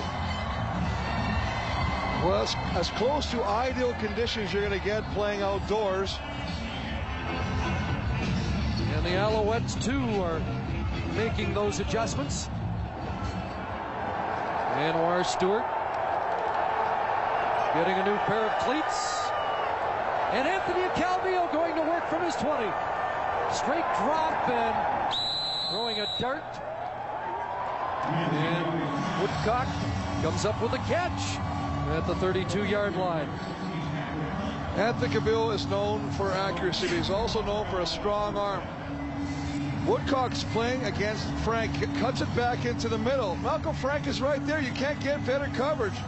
But the ball is thrown on a rope right to the receiver. 12 300 yard games for Calvillo on the year, including both against Edmonton. In fact, he's had 300 yard games in four of the last five. And Eric Lapointe with the run, taken down by big Kelvin Kinney. And the purpose of running the football is to get Edmonton's linebackers back in the box to play the run. Get them closer to the defensive line. That will allow them to open up the passing game with the crossing routes with the likes of Cahoon and Copeland behind them. Point telling us the other day our goal on first down running plays get four to six. And they got five there. That gives Calvillo so many options. And over the middle for Woodcock, there was contact, but no flag, and Woodcock appeals in vain. Well, Woodcock thought he was jostled by Malcolm Frank as he made his move back into the middle. Very reminiscent of the catch he made earlier. See defensive coordinator Greg Marshall coming over saying that's all right. Good job of coverage by number 10. He's just at the bottom. He's going to crow back inside. Tries to get their little bump by Malcolm Frank. No flag, no foul. Under 90 seconds remaining, third quarter. And suddenly, it's gone quiet offensively. October on the dead run, and he'll step out at the 41. 33 yard punt. As the wind has shifted, it looks like it's going across the field now. Here are the big guns so far for the Eskimos on offense. Jason Tucker, the most dangerous receiver. You see Mike Pringle with eight carries, 40 yards. Remember, when you've got a guy like Mike Pringle, where does he get most of his yardage? It's in the fourth quarter, so you can never rule Mike Pringle out of a football game. Yet they haven't been pounding him here in the third quarter. Well, as much as we thought. Absolutely. We really thought he'd be more of a factor running the football. Well, they'll give it to him now. Now he'll do some pounding. Up to the 49. Close to seven. You really have to run the football against a team that likes to blitz because if you got everybody inside the box on a straight line, if you get a good block at the point of attack, that will create a seam. That will allow a power runner like Mike Pringle to exploit that and pick up good yardage. Eight 1,000 yard seasons in his career, led the CFL in rushing six times, second this year to Charles Roberts of the Winnipeg Blue Bombers. And it's second and three. And Mills lunging close to that first down line. And Adriano Belli trying to push him back. Well, Troy Mills, one of the premier short yardage backs in the CFL throughout his entire 10 year career. Just basically gets a simple dive play straight up the gut, leaves his foot, tries to dive and fly through the air to pick it up. Can see KD, Kevin Johnson, and Adrian Belli limiting his progression. Now, see what the measurement, and you're going to see it, they're going to come up about half a football short. Talked about this heavyweight slugfest, and he's got a shiner after that last shot. As apparently Mills got one under the eye, and it's third down. And that means Mills has to go right back to work. Danny Maciocia looking for a first down here to keep the drive alive. They'll hunker down in the trenches. And Ray himself for the first down. And we should have one more play in this third quarter. And great get up on the offensive line, particularly the right side of Princeton, left through to Morris. Just basically creating a little hole for Ricky Ray to tuck in behind on the right side. Just going to follow his blockers, helmet down, shoulder pads underneath the O-lines, backside. That allows none of the defenders to touch him until he picks up the first down.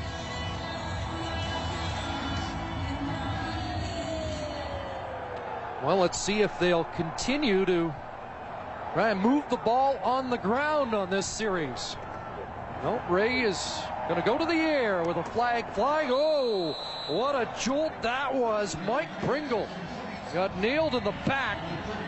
And we talked about this matchup at the outset. Kevin Johnson and Mike Pringle are not a mutual admiration society. Well, he said he was, remember the hype, he said he's over the hill. He's not going to be a factor.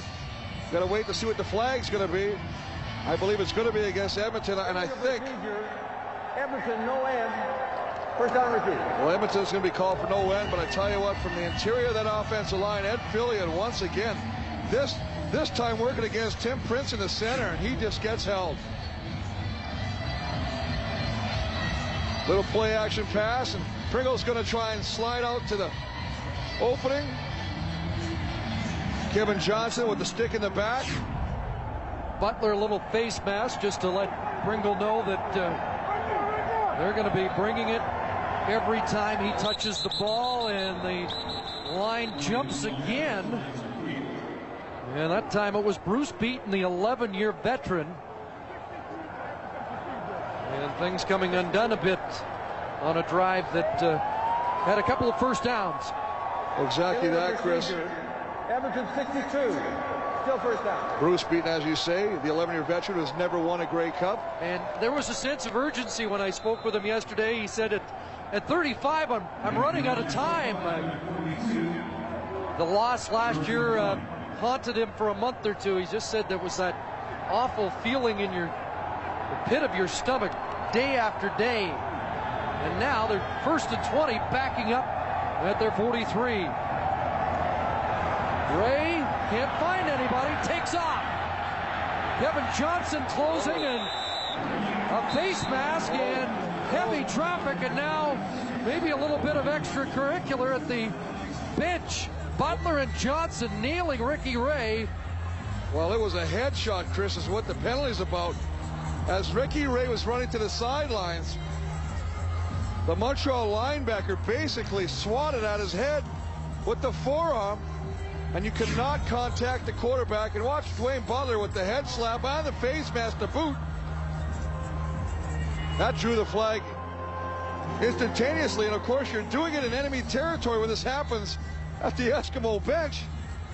Last week, late in the game, Eastern Final, Butler with the roughing of the passer penalty that kept the Argos' last gasp drive alive. And remember, because of two Face penalties in a row, Face mask. Montreal 25. First down. after moving the football, Edmonton was back on their heels, and now Dwayne Butler basically giving a fresh set of downs to Ricky Ray and the Eskimos. Number 25 is just going to swat and then grab the face mask. Going to be called for either one. Three plays ago, I said should be the last play of the quarter, and we keep going because of penalties. And it's now a first down for Edmonton at the Montreal 50. And back to Pringle. And nothing doing. They have just smothered Mike Pringle, Loftus, Megna clinging. And that is the final play of the third quarter. Just one point scored by Montreal.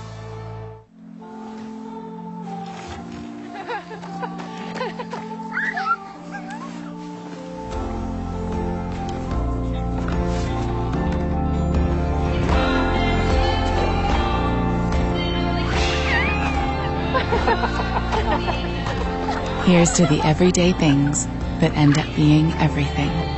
Here's to all things simple with casual clothing and footwear from Marks. Headed to the fourth quarter of the 91st Grey Cup game. We had seven points in the first quarter, 38 in the second, one in the third. That must mean we're in for a high scoring fourth quarter. Or that could mean that both defenses made good adjustments at halftime and limited only four first downs by Montreal and four first downs by Edmonton in that third quarter.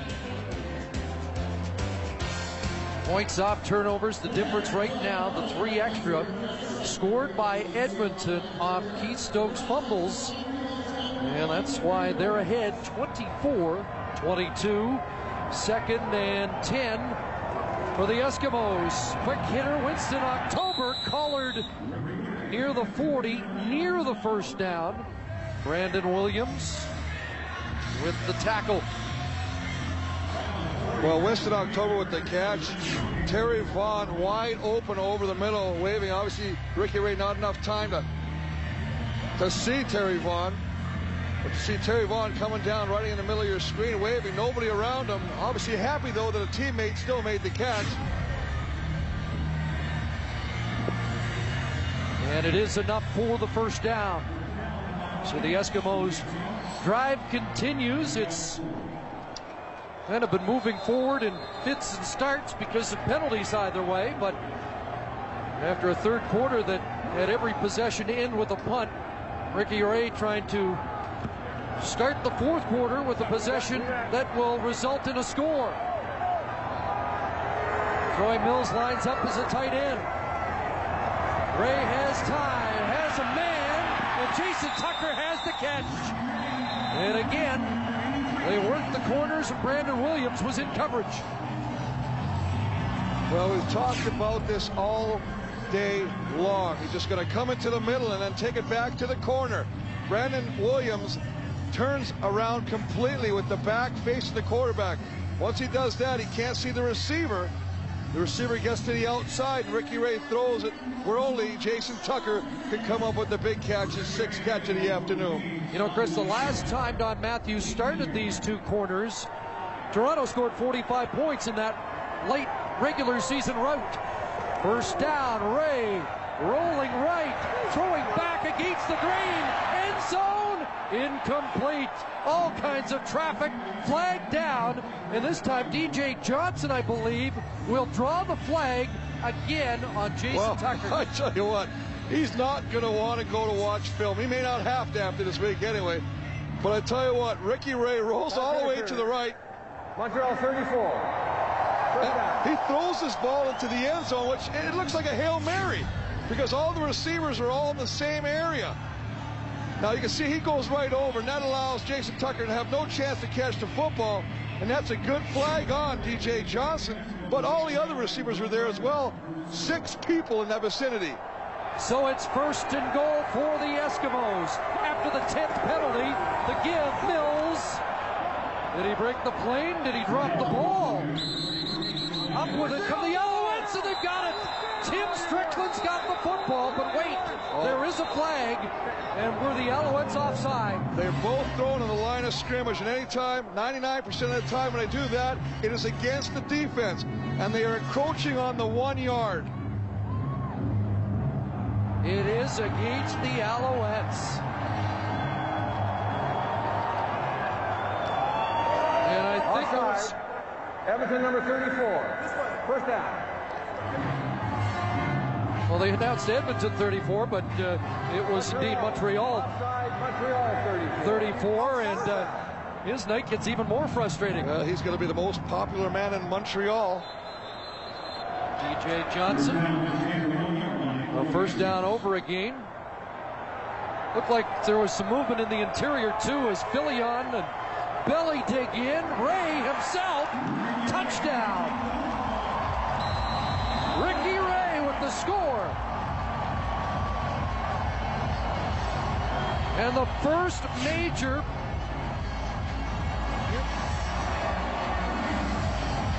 well, DJ Johnson lined up offside. What a what a move by Ed Philion. Did he time it right or was he offside too? Here's a look at the score.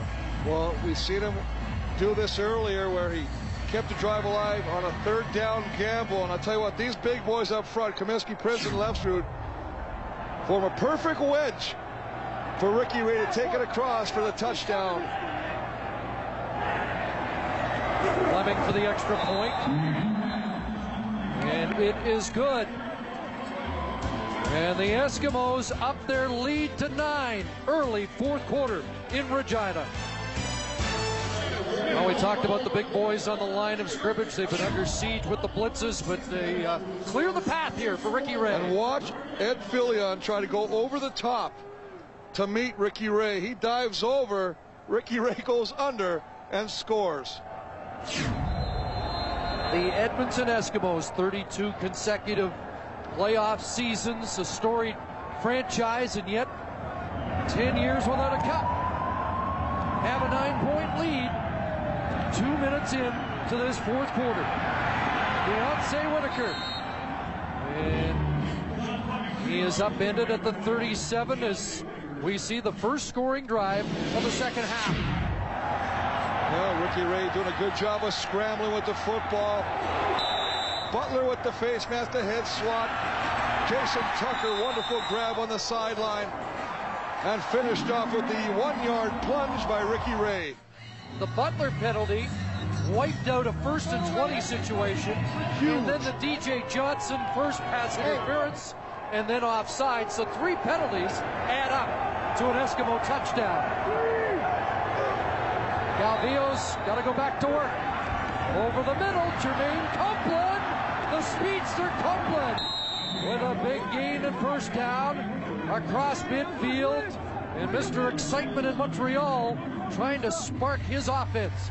Well, Copeland will not be jammed by Donnie Brady. Donnie Brady's played him. He can't get his hands on him. See, Donnie Brady's the kind of guy that needs to get his hands on a receiver.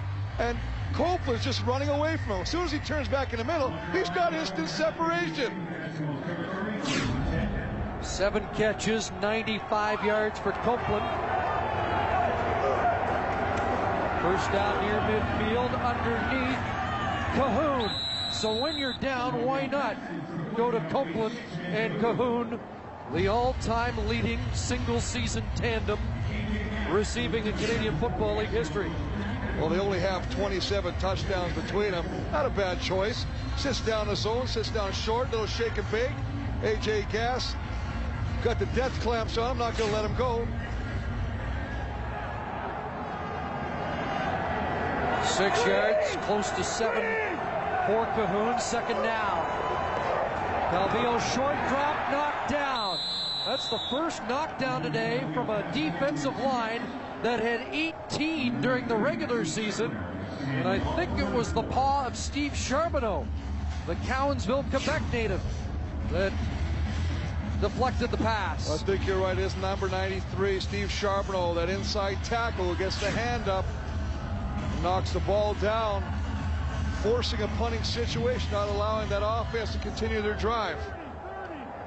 Now we'll see if there's anything on at the 47. Kellett to punt, and he will kick it away. Ball bouncing around the 15. And they draw the no yards. October on it. Botterill encroaching in that five yards. Taylor Field on a crisp Sunday night in mid-November where the West leads the East. And uh, tip of the cap to these Saskatchewan Roughrider fans who uh, who dreamed that this would be Taylor Field of Dreams this week. Their team in the big game. But boy, did they rally this week. What a fun place it was during Grey Cup week. Mike Pringle for five or six hard fought yards. Exactly what you got to do. You got to stick to the game plan, stay with what's been working for you, and that's pounding Pringle a little bit. If Montreal wants to bring the blitz, then throw the ball deep. Mike Pringle 833 yards away from tying George Reed's all-time CFL rushing record. And the way Pringle has run the ball in his first 12 years, that's probably around Labor Day next year. And he was saying that he may retire after this, and you know for a fact he's not when he's in such short distance of George Reed's record. Second and five. Eskimos desperately trying to move the chains, and they will! Scott Robinson, the Maple Ridge, BC product with a big catch that gives the Eskimos a fresh set of downs and a little breathing room.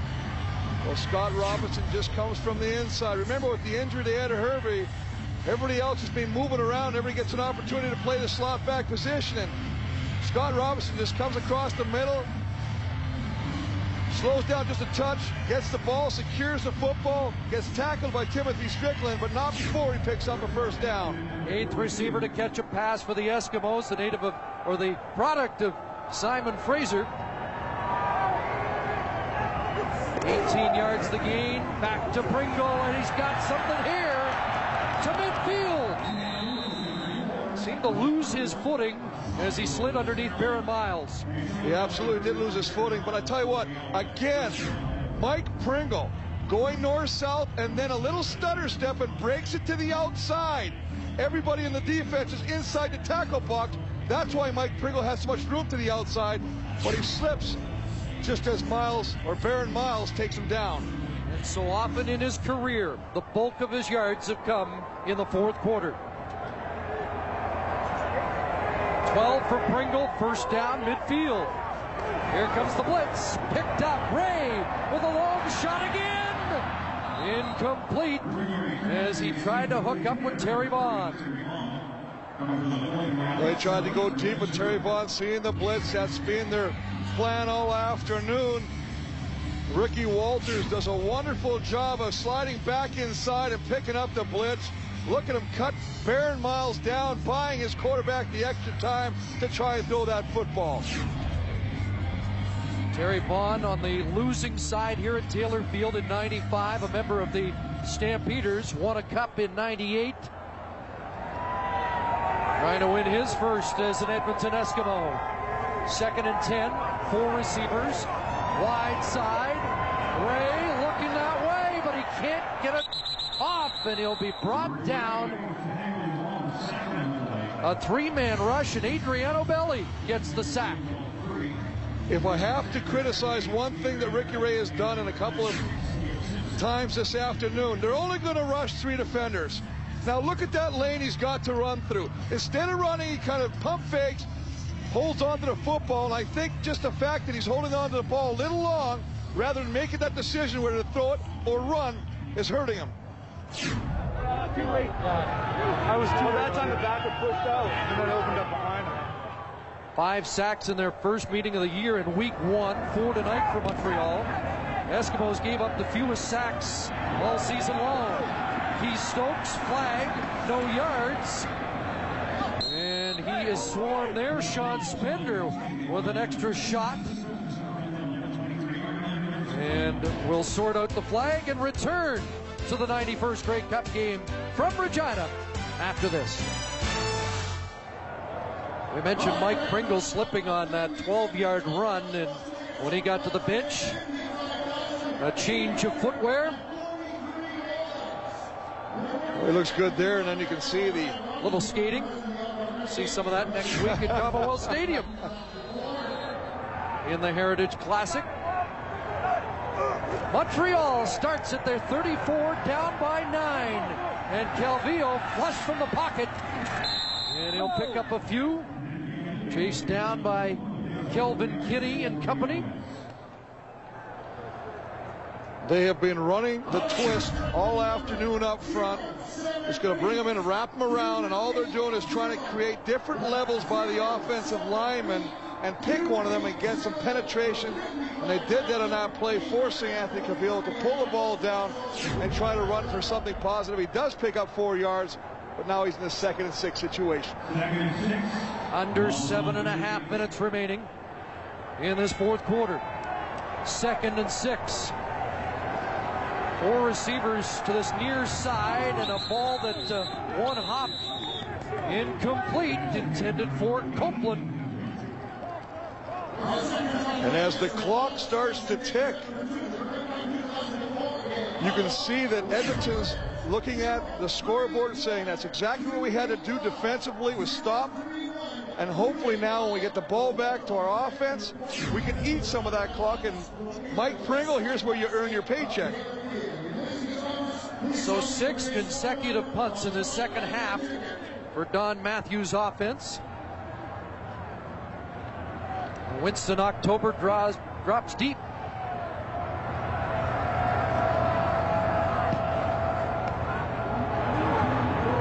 Punt hangs up in the wind, 37-yard line.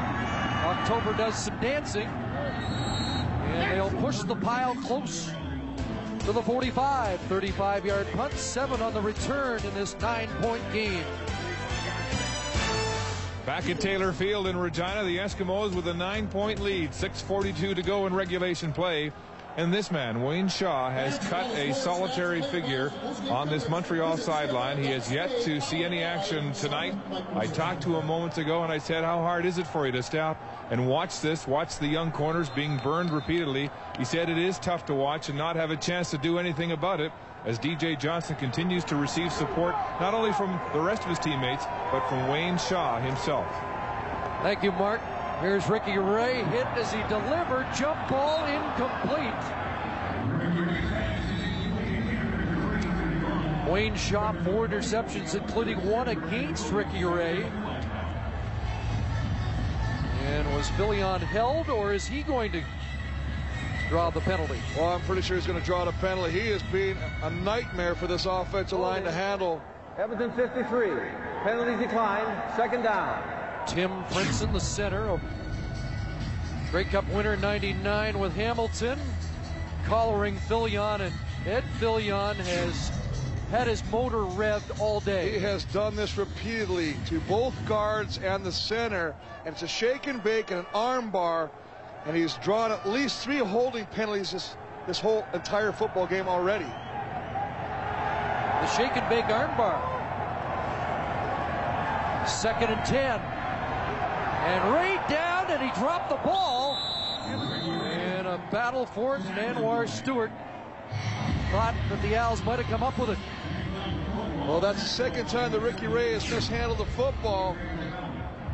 And you can see it gets stripped on this play. No fault of his own. He just can't secure the football. And very, again, fortunate to come up with the recovery. Anwar Stewart, boy, he's been a force at that defensive end all afternoon. They have been without Rob Brown, but Stewart, Philion, Adriano Belli, Marc Megna have been tough in the trenches. But it's the offense that has to get going for the Alouettes. Fleming kicking it away, and it will carry him out of bounds at the 25-yard line. And that's a 47-yard kick with no return. And again, Chris, just want to go back. The Alouettes won the toss. They deferred to the second half, had a chance to have the win in the fourth quarter, and elected not to take it, which might be a factor. Well, it here. surprised us up here, but then again, we thought maybe on the field, the wind because the stands on both end zones, maybe they're not feeling the wind. They thought it wouldn't be a big factor. Well, the Alouettes need two scores, less than five and a half minutes remaining. And they've got the guy at the controls that can engineer that. Rush on. Calvillo out. Downfield, incomplete. Bruno Heppell was the intended receiver. Let's update our Canadian Tire game notes and what you had targeted for Montreal. Well, we talked offensively. AC had to plug in all the receivers. He had to get the wide receivers involved. You can see they have a touchdown each. Cahoon also with the big catch. Keep a lid on the chips. That was Pringle and the Frito Ray, man. And you can see 285 yards passing, two touchdowns. Pringle 64 yards rushing and a touchdown. And yet, still maybe a big factor in the remaining time in this fourth quarter. AC's had the plug pulled here, just 67 passing yards, second half, second and 10. And he'll unload it downfield. And that ball falls incomplete. Donnie Brady, step for step, blanketing Jermaine Copeland. And Brady shaken up again. Donnie Brady, excellent job of coverage on the ever dangerous Jermaine Copeland, staying step for step with him. Hand just kind of touching him just to get a feel for where he is, where he is at all times. Copeland stops, and the reason he stops is he tries to draw the penalty. But you can see by that replay that Donnie Brady's playing the football all the way. Landed hard, shaken up, but again he took that hellacious hit from Matt Dominguez of the Saskatchewan Roughriders last week. And so back-to-back weeks. And that's why Donnie Brady's a little sore. Well, you know what? He got knocked out, came back in, and it came up with a tremendous interception in the end zone. You know, and you hate to see a guy that really is a leader of that secondary. You talk about Shannon Garrett all you want, but Donnie Brady, a physical force out there. You know, it's nice to see him up walking off under his own steam, but he's got to still miss a few plays now. So Fabian Burke will get some action. And might we see AC go after him the next time they have the ball? If he's not available, he, he plays so physical even in practice. He said, my teammates hate me because that's just the way he practices and plays. Okay. Seven straight punts for Montreal in the second half, and the Eskimos should get good field position. Ball on the ground, and Winston October has to let it go out of bounds. So Montreal does a good job on the punt. 45 yards as Kellett got it to bounce on the turf, and we check the Canadian Tire game notes for the Eskimos. Well, the key to beating the Als is the O-line. We talked about protection, 87 yards rushing, two touchdowns. They have allowed five quarterback sacks, and if they go on to win, they'll be forgiven. Shut down the great big C's. That's the quarterback and his tremendous receiving crew. And we know when it comes to the offensive line, you're you're always forgiven. Eskimos start at their 40. Here's Jason Tucker, who's adding to his numbers out at the 48. What a game he's had. Started at slot, now on the outside with the injury to Ed Hervey early. And I like the play selection. They're going right after DJ Johnson again. You see DJ Johnson slipping there, but Tucker with his seventh catch of the afternoon. A force for this Eskimo offense as you take a look at all the receivers. Eight different receivers used by Ricky Ray this evening. Jason Tucker, the favorite attacker, 127 yards last year. He's up that by five, and he's still going here. Second and two, a lot of movement. And they'll argue who moved first. Well, it'll be a costly penalty if it's the Alouettes, and I believe they jumped offside. But we'll have to wait to get the call. If it is, it'll be a first down, the easy way for the Eskimos. Offside, Montreal 54. First down.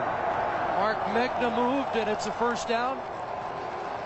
You haven't really heard much from Marc Megna all afternoon, and got to give credit to both tackles for that. Bruce Beaton, Chris Morris, obviously doing the job on the speedy rush end. Bruce Beaton digs in again. Remember, he's one of those veterans looking for his first cup. Pringle. Pringle, and the feet keep churning, but he's held in check across midfield. Bruce Beaton, a kid from Port Hood, Nova Scotia, used to work out with the weights in his dad's barn on the dairy farm, and the guy that worked out with him was his buddy Al MacInnis. And you know what turned out for him? The hardest slap shot in the league for how many years? MacInnis has won the Stanley Cup, and well, Bruce Beaton trying to bring the Grey Cup to Port Hood. And how about another guy out there who's playing a lot of tight end tonight? Leo Groenewegen, 17-year vet, looking also for his first ring. Second down, Ray throws over the middle, and Rick Walters' extra effort gets close to the first down, depending on the spot.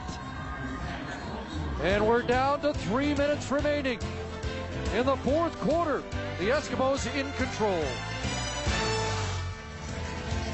Down the stretch we come in this Grey Cup game. And Earl Grey is making an appearance. The Grey Cup being ushered in. And I have to tell you that every player on both sidelines sees the cup. They look at it, they look at the clock. Montreal realizes they got to get some points to get back in the game. Edmonton says we got to keep the lead, and the cup is ours. Remember, the Alouettes have never won back-to-back cups, and the Eskimos have not won since Ron Lancaster led his crew to victory in 93. Third and short, Troy Mills, and he has the first down. Mills looking for his first cup. Well, interesting call. I actually thought Ricky Ray would take it himself. He's been successful on the quarterback kick. Well, it looks like perhaps early Edmonton would run away with it. They scored the first 14 points. And then the Alouettes answered back, tied it to 38 point second quarter. Then only one point scored in the third quarter on a single by Kellett. Touchdown sneak by Ray here in the fourth. Uh, penalty aided drive by the Eskimos, and now they're into another drive. Six plays. They're chewing up the clock and keeping the ball out of Anthony Calvillo's hands. 224 and running. First down, Mike Pringle time. Kevin Johnson and some help to bring Pringle down. You see Mike Pringle having both hands around that football right now because the defense is told go for the football, try and rip it out of his hands.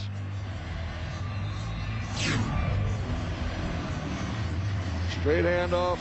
Mike, Mike, Mike Pringle's not going to take either hand off that football. He's securing it like a newborn. Lefsrud and Philion making acquaintances as they have all afternoon. Kevin Lefsrud was on the winning side last year as a member of the Alouettes. Might he be the good luck charm this year?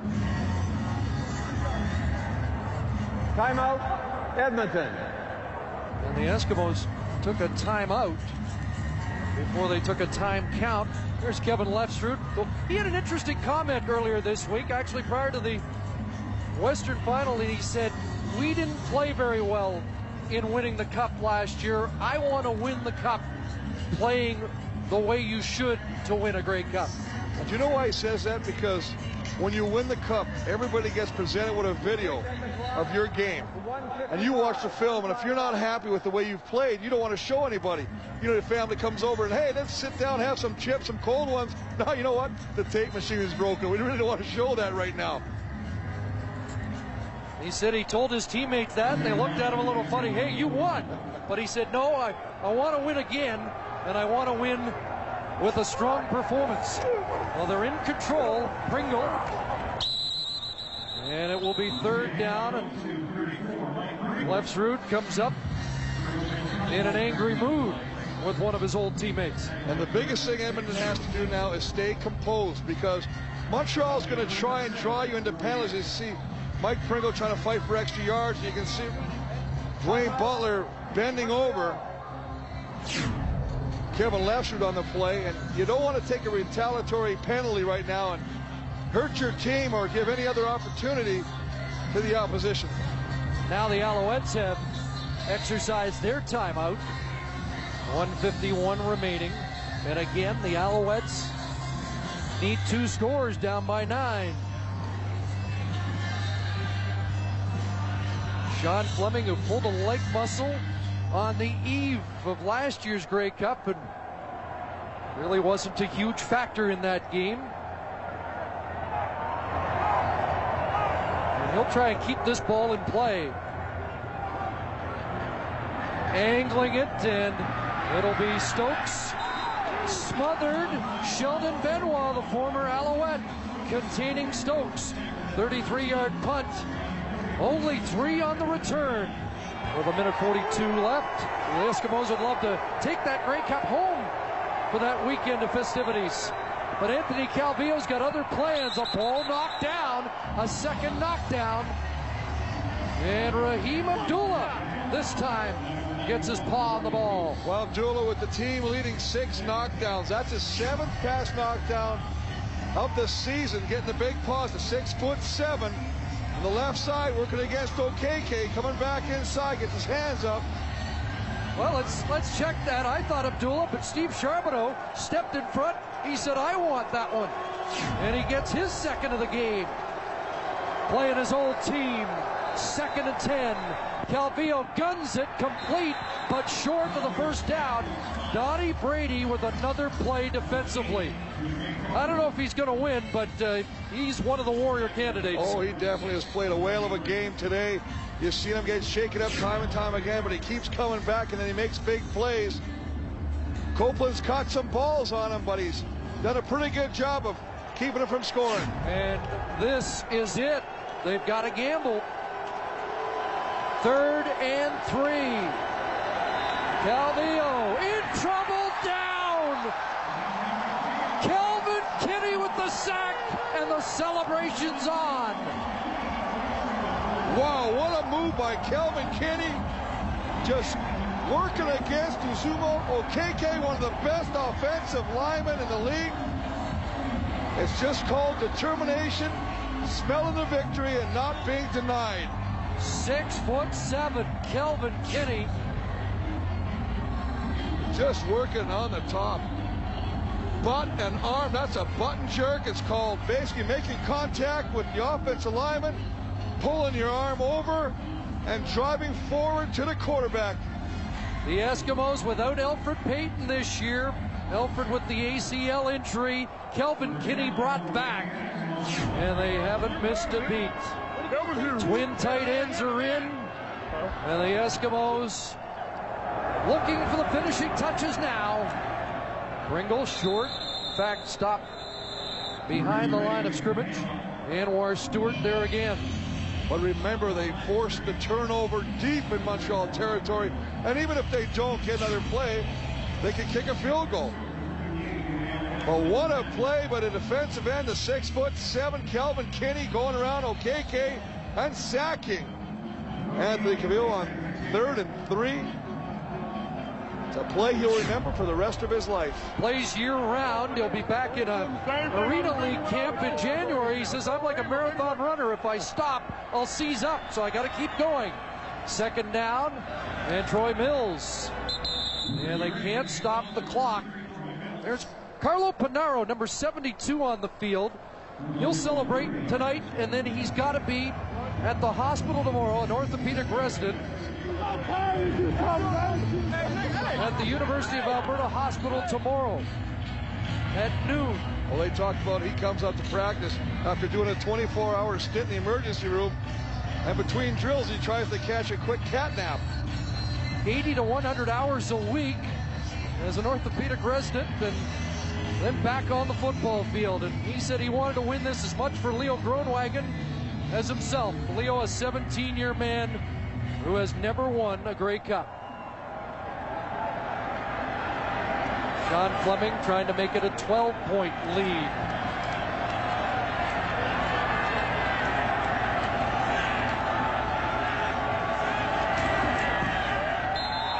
And it is 34-22 with 29 seconds remaining. All the talk about revenge, redemption, and they're that close to earning that here at Taylor Field. You see Mike Pringle still as intense as he came out of the tunnel. There's Leo Groenewegen. 17 years. In fact, after the loss last year, it was supposed to be his last game. But he stuck it out. Three-time All-Canadian, was with Ottawa and BC and here in Edmonton. And Leo's going to go out with a ring. Well, you know what? He, he looked around the locker room after the loss and saw what a great nucleus of players he had coming back this year and said, you know what? One more chance, one more try. And it looks like this year will finally be the one where he gets to slip the ring on the finger. And this man.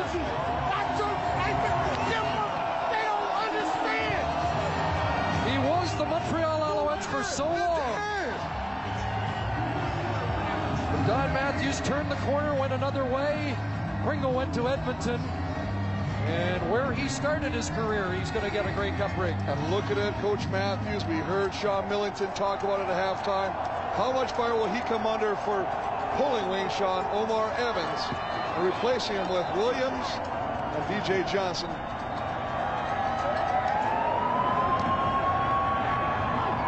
Squib kick by Fleming.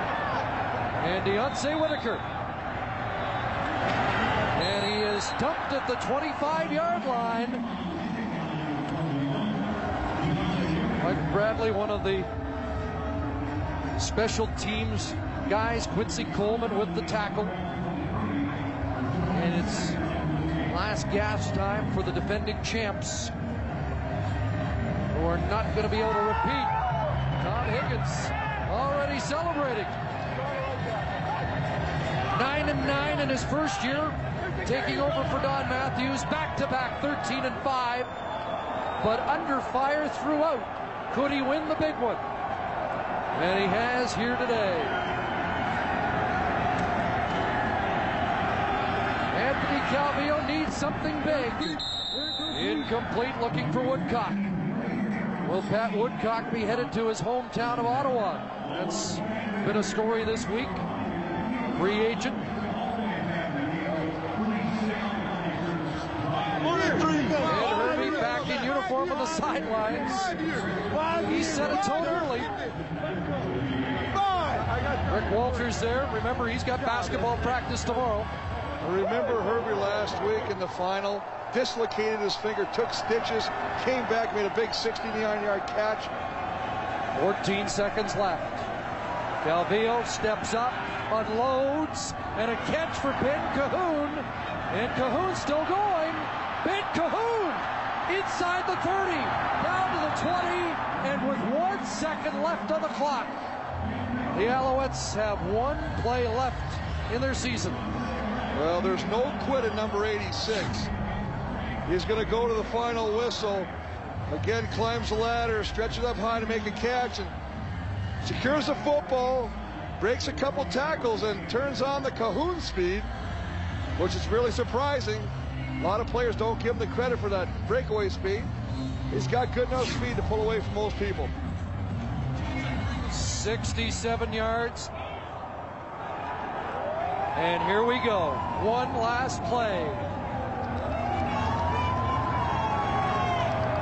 Calvillo, a shot to the end zone.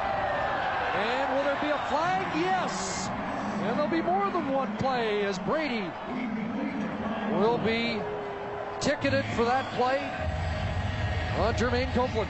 Well, we talked earlier about how Donnie Brady has not allowed Jermaine Copeland to have a touchdown catch against him, and I guess this is one way to prevent that from happening. Edmonton 26. First down.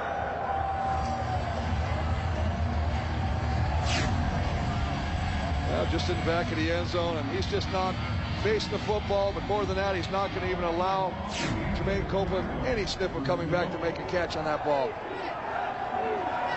One last play for pride here. Eskimos don't want to score. Alouettes will try. Flag down. So is Calvillo. As Robert Grant tosses him down. Let's sort out the penalty. Eskimos on the field. There are flags down. Looks like he was calling it against Montreal.